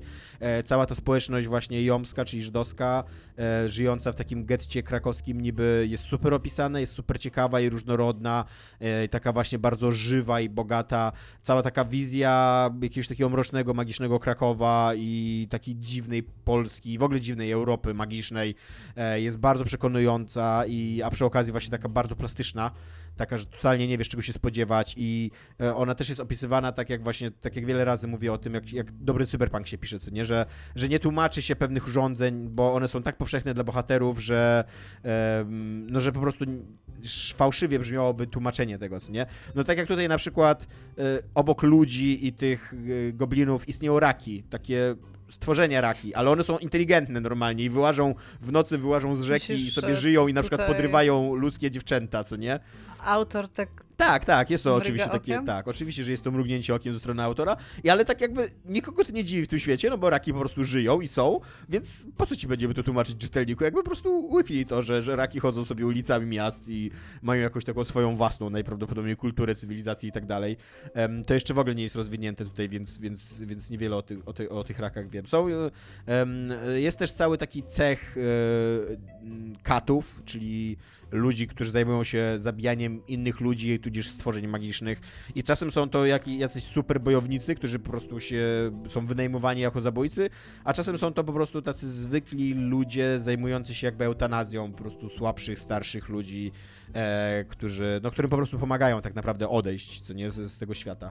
Więc mówię, pod względem wizji jest to mega ciekawa książka. Pod względem akcji ona jest e, fajna, dużo się rzeczy dzieje i dzieje się tak właśnie w takim bardzo przygodowym, młodzieżowym stylu. Mnie to trochę rozczarowało, że ona koniec końców wpada właśnie w takie kolejny powieści inicjacyjnej. E, Bardzo się staje taką książką w końcu o edukacji, o zdobywaniu doświadczeń życiowych, o dążeniu do jakichś lekcji, odkrywaniu tam swojej seksualności, przyje- wartości przyjaźni i tak dalej.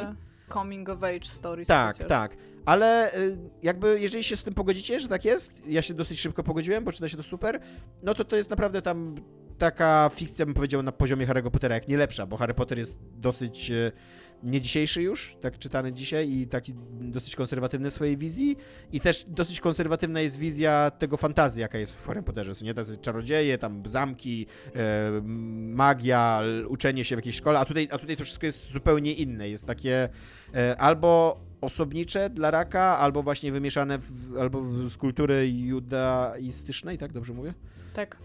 Albo, z kultury judaistycznej jest, z judaizmu właśnie jest dużo czerpane, e, z jakichś takich właśnie jakichś starożytnych wierzeń na temat tego, jak natura działa, chociaż tak naprawdę tak nie działała, jakichś takich, em, takich początków antropologii. E, i, I tak, i jest to, jest to autentycznie bardzo dobra książka, którą bardzo polecam. Bardzo żałuję, że to jest pierwsza część trylogii i że jak siadłem do niej, to nie mogę po prostu całej tej książki, ca- całej tej historii łyknąć, tylko tam będę musiał teraz czekać po dwa lata, kurde, na kolejne tomy.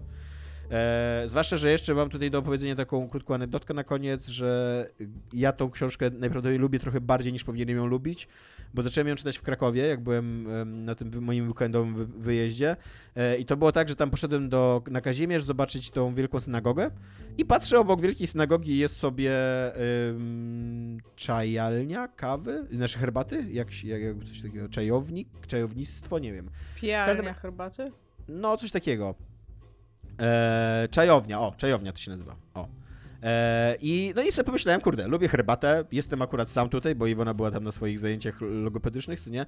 Więc usiądę sobie na herbacie, co nie? Wchodzę i tam, kurde, herbata za 30 zł, więc trochę, trochę słabo, ale taka, ale taka zajebista herbata, co nie? Taka autentycznie Mm. mega dobra i do tego cały dzbanek Jestem dostajesz, więc tam herbaty, więc wiem. Więc tam sobie posiedzisz, posiedzisz te 3 godziny spokojnie przy takim dzbanku tej herbaty. No to dobra, zamawiam tą herbatę i patrzę, jest taka półeczka z książkami i patrzę, o, akurat nowy Radek Ra- Raksu, nie? To sięgam po to. Otwieram, a tam w ogóle dedykacja autora dla tej kawiarni, bo okazuje się, że on tam przesiaduje często i pisze tam i podobno w ogóle tam, znaczy też jakby parzenie herbaty i kawy jest dosyć ważnym motywem w tej książce, więc podejrzewam, że jakby jest to też ważne w jego życiu. Więc tak totalnie jakby zacząłem ją czytać, bo tak w dobrym miejscu, w dobrym czasie, nie? E, więc, e, więc taka anegdotka z mojej strony. Ale, ale ogólnie, e, jeżeli szukacie Ja dobrego... bym powiedział, No, ja bym powiedział, że po prostu to była propaganda. e, tak, tak. Tej, tej, Znaczy, e, może nie propaganda, ale marketing. Jakby tak padłem ofiarą marketingu, masz rację, nie? Że najprawdopodobniej e, wydawca w ogóle tam wpisał tą dedykację i zostawił wiedząc, że jakiś znany youtuber albo e, podcaster zajrzy i, i, i będzie czytał. Ale tak, jeżeli szukacie dobrego, dobrego fantazy, takiego zaskakującego, w bardzo własn, z bardzo własną wizją, bardzo inną od takiego stereotypowego fantazy, a przy okazji opowiadającą bardzo kompetentną i wciągającą tak emocjonalnie historię o dojrzewającej dziewczynie i o tym, jak wygląda jej życie i jak tam musi sobie poukładać e, sprawy w głowie i, i miłosne, i, i naukowe, i jakieś lekcje życiowe i tak dalej. A, a przy okazji to jest bardzo polskie, bo tak jak mówię, ten Kraków tam na każdym kroku y, wyłazi z tej książki. Mnóstwo jest odwołań do polskiej twórczości. Jest tam ulica Krokodyli na przykład, nie? E, w Krakowie, która jest odwołaniem do Szulca. E, więc to, to, to, to bardzo polecam. To jest autentycznie po tym, jak e, e, jak Rak zdobył Nikę za tą swoją poprzednią książkę, to się zastanawiałem, co on zrobi. I, no i tak po, postanowił po prostu być sobą, jakby napisać, napisać coś zupełnie innego, nie historyczne, nie, nie, nie tak ściśle historycznego, tylko coś bardzo gatunkowego i mu to wyszło i jest tak, super jest ta pierwsza książka. Mam nadzieję, że druga i drugi i trzeci tom będą równie dobre i, i czekam z cierpliwością. Więc tak, a że przy okazji, że to jest tuż po premierze też, centralnie jest dwa tygodnie temu ta książka wyszła, więc niezatapialni zawsze z młodzieżą, jakby jesteśmy na czasie tutaj. Eee, I tyle mamy w tym odcinku dzisiejszym przygotowane dla Was. Eee, chcieliśmy jeszcze podziękować naszym patronom 200 złotówkowym, e, czyli Mafinkowi i Michałowi. E, jesteście super e, i nie przestawajcie być super. E, Iga, mamy jeszcze dwie minuty na szybkie pytanie dla Ciebie. Powiedz mi, Okej. czy latasz samolotem? W sensie w tym momencie.